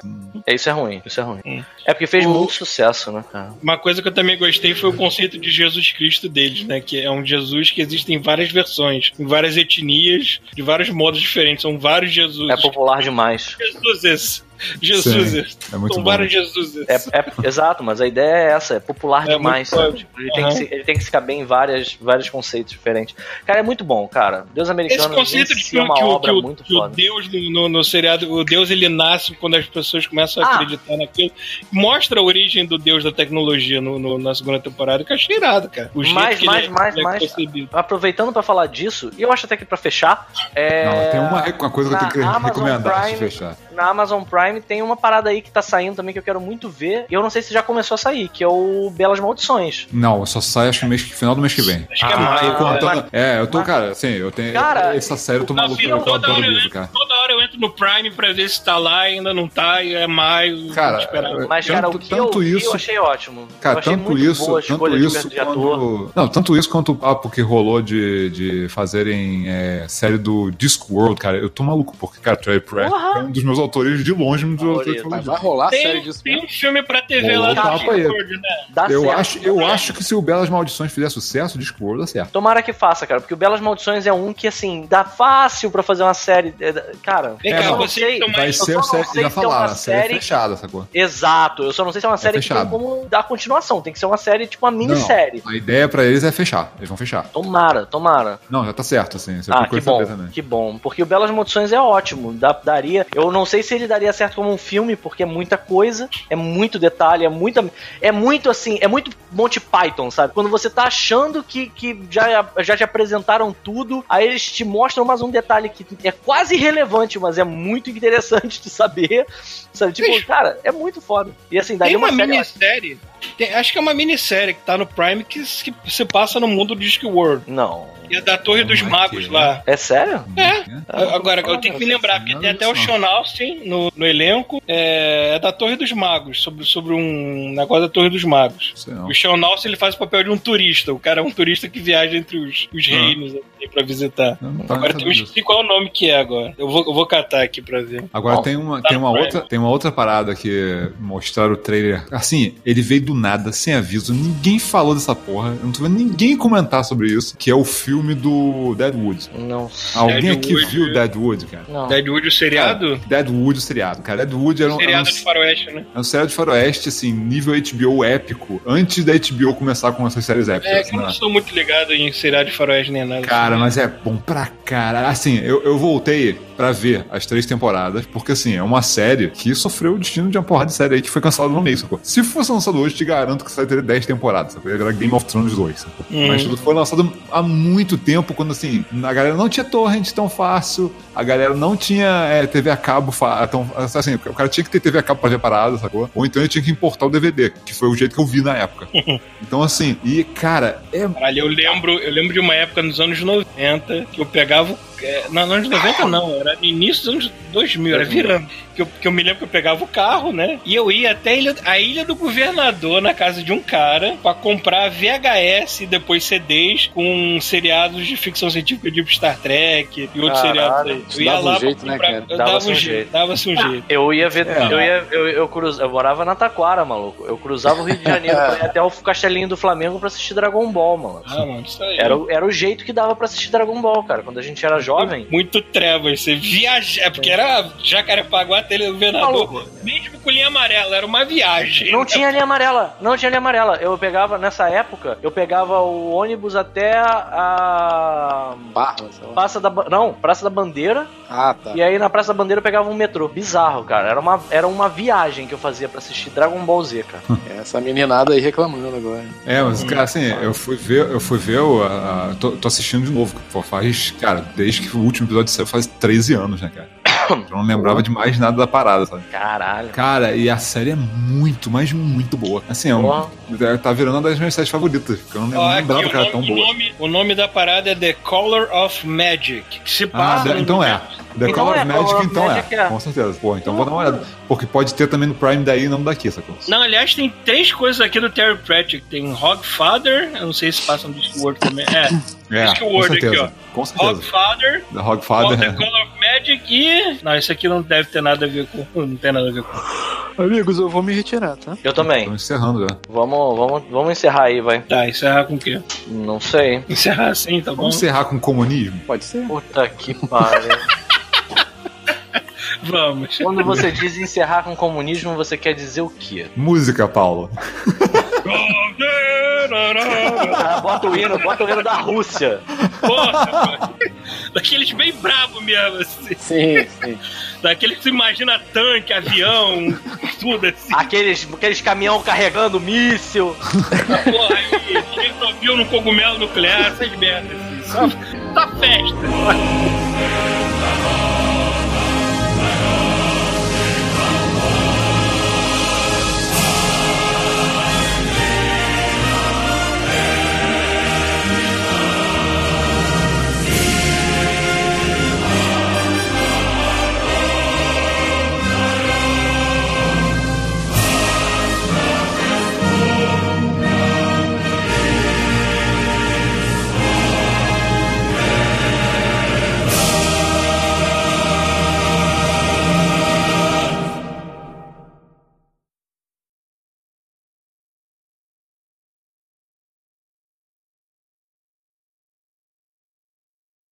Vem cá, vocês vão jogar hoje? Não esquece. Eu vou tentar. Eu vou dar um pulo lá embaixo pra encontrar com a dentista. E... Ah, achei que vocês fossem na casa do Bruno, mas... Tá, você está saindo não, com a dentista ou você vai se encontrar com a dentista? Você não sabe dessa história? Porra, essa história é velha. Cara, existe uma vertente... Tem uma... Valeu, Chuvisco. Valeu. Deixa eu te contar isso, Paulo. A dentista é uma pessoa maravilhosa, eu gosto muito dela. Dá um Craig sair aqui. E olha isso, que maravilhoso. Um belo dia, ela falou assim, vamos apimentar essa situação aqui, trouxe algemas. Caralho. Voltei. Algemas. Vamos lá. Aí trouxe algemas. Instrumentos de aquelas algemas. Então, cara, aquelas algemas que é uma algema pra isso, né? Se você tem um pininho que você puxa e ela abre. Ela não precisa da chave. Não é aquela com pelúcia rosa, não, né? Então, tinha uma dessa com pelúcia rosa, só que essa quebrou. Essa era muito frágil. Aí, mas tinha uma algema mesmo. Ela é uma algema forte, só que ela, em vez de precisar da chave, tem tipo uma paradinha que você puxa. E aí ela abre. E aí, assim, aí isso foi guarda essa história da algema numa caixa. Aí a gente tava um dia conversando e tal, aí eu falei, ela perguntou, como é que tá o tratamento lá? Você voltou a fazer? Aí eu falei, não, cara, eu parei, ficou como tá, eu acho até que eu tô com uma cárie. Aí ela, tu acha? Eu vou dar uma olhada quando eu tiver na tua casa. Aí ela, na minha casa, olhou, e aí ela falou assim, não, você não tá com cárie, mas você tá com... Quanto tempo você não faz uma limpeza daquelas de flúor? Ah, porra, tem um tempo já. Eu acho que a última vez que eu fiz eu era adolescente. Ela, tá, eu vou trazer as coisas pra tua casa e eu faço aí. Aí, beleza. Aí deixa estar que ela trouxe e nunca fez. Mas aí, o que são essas coisas? Ela trouxe uma bolsinha, porque aí o que ela...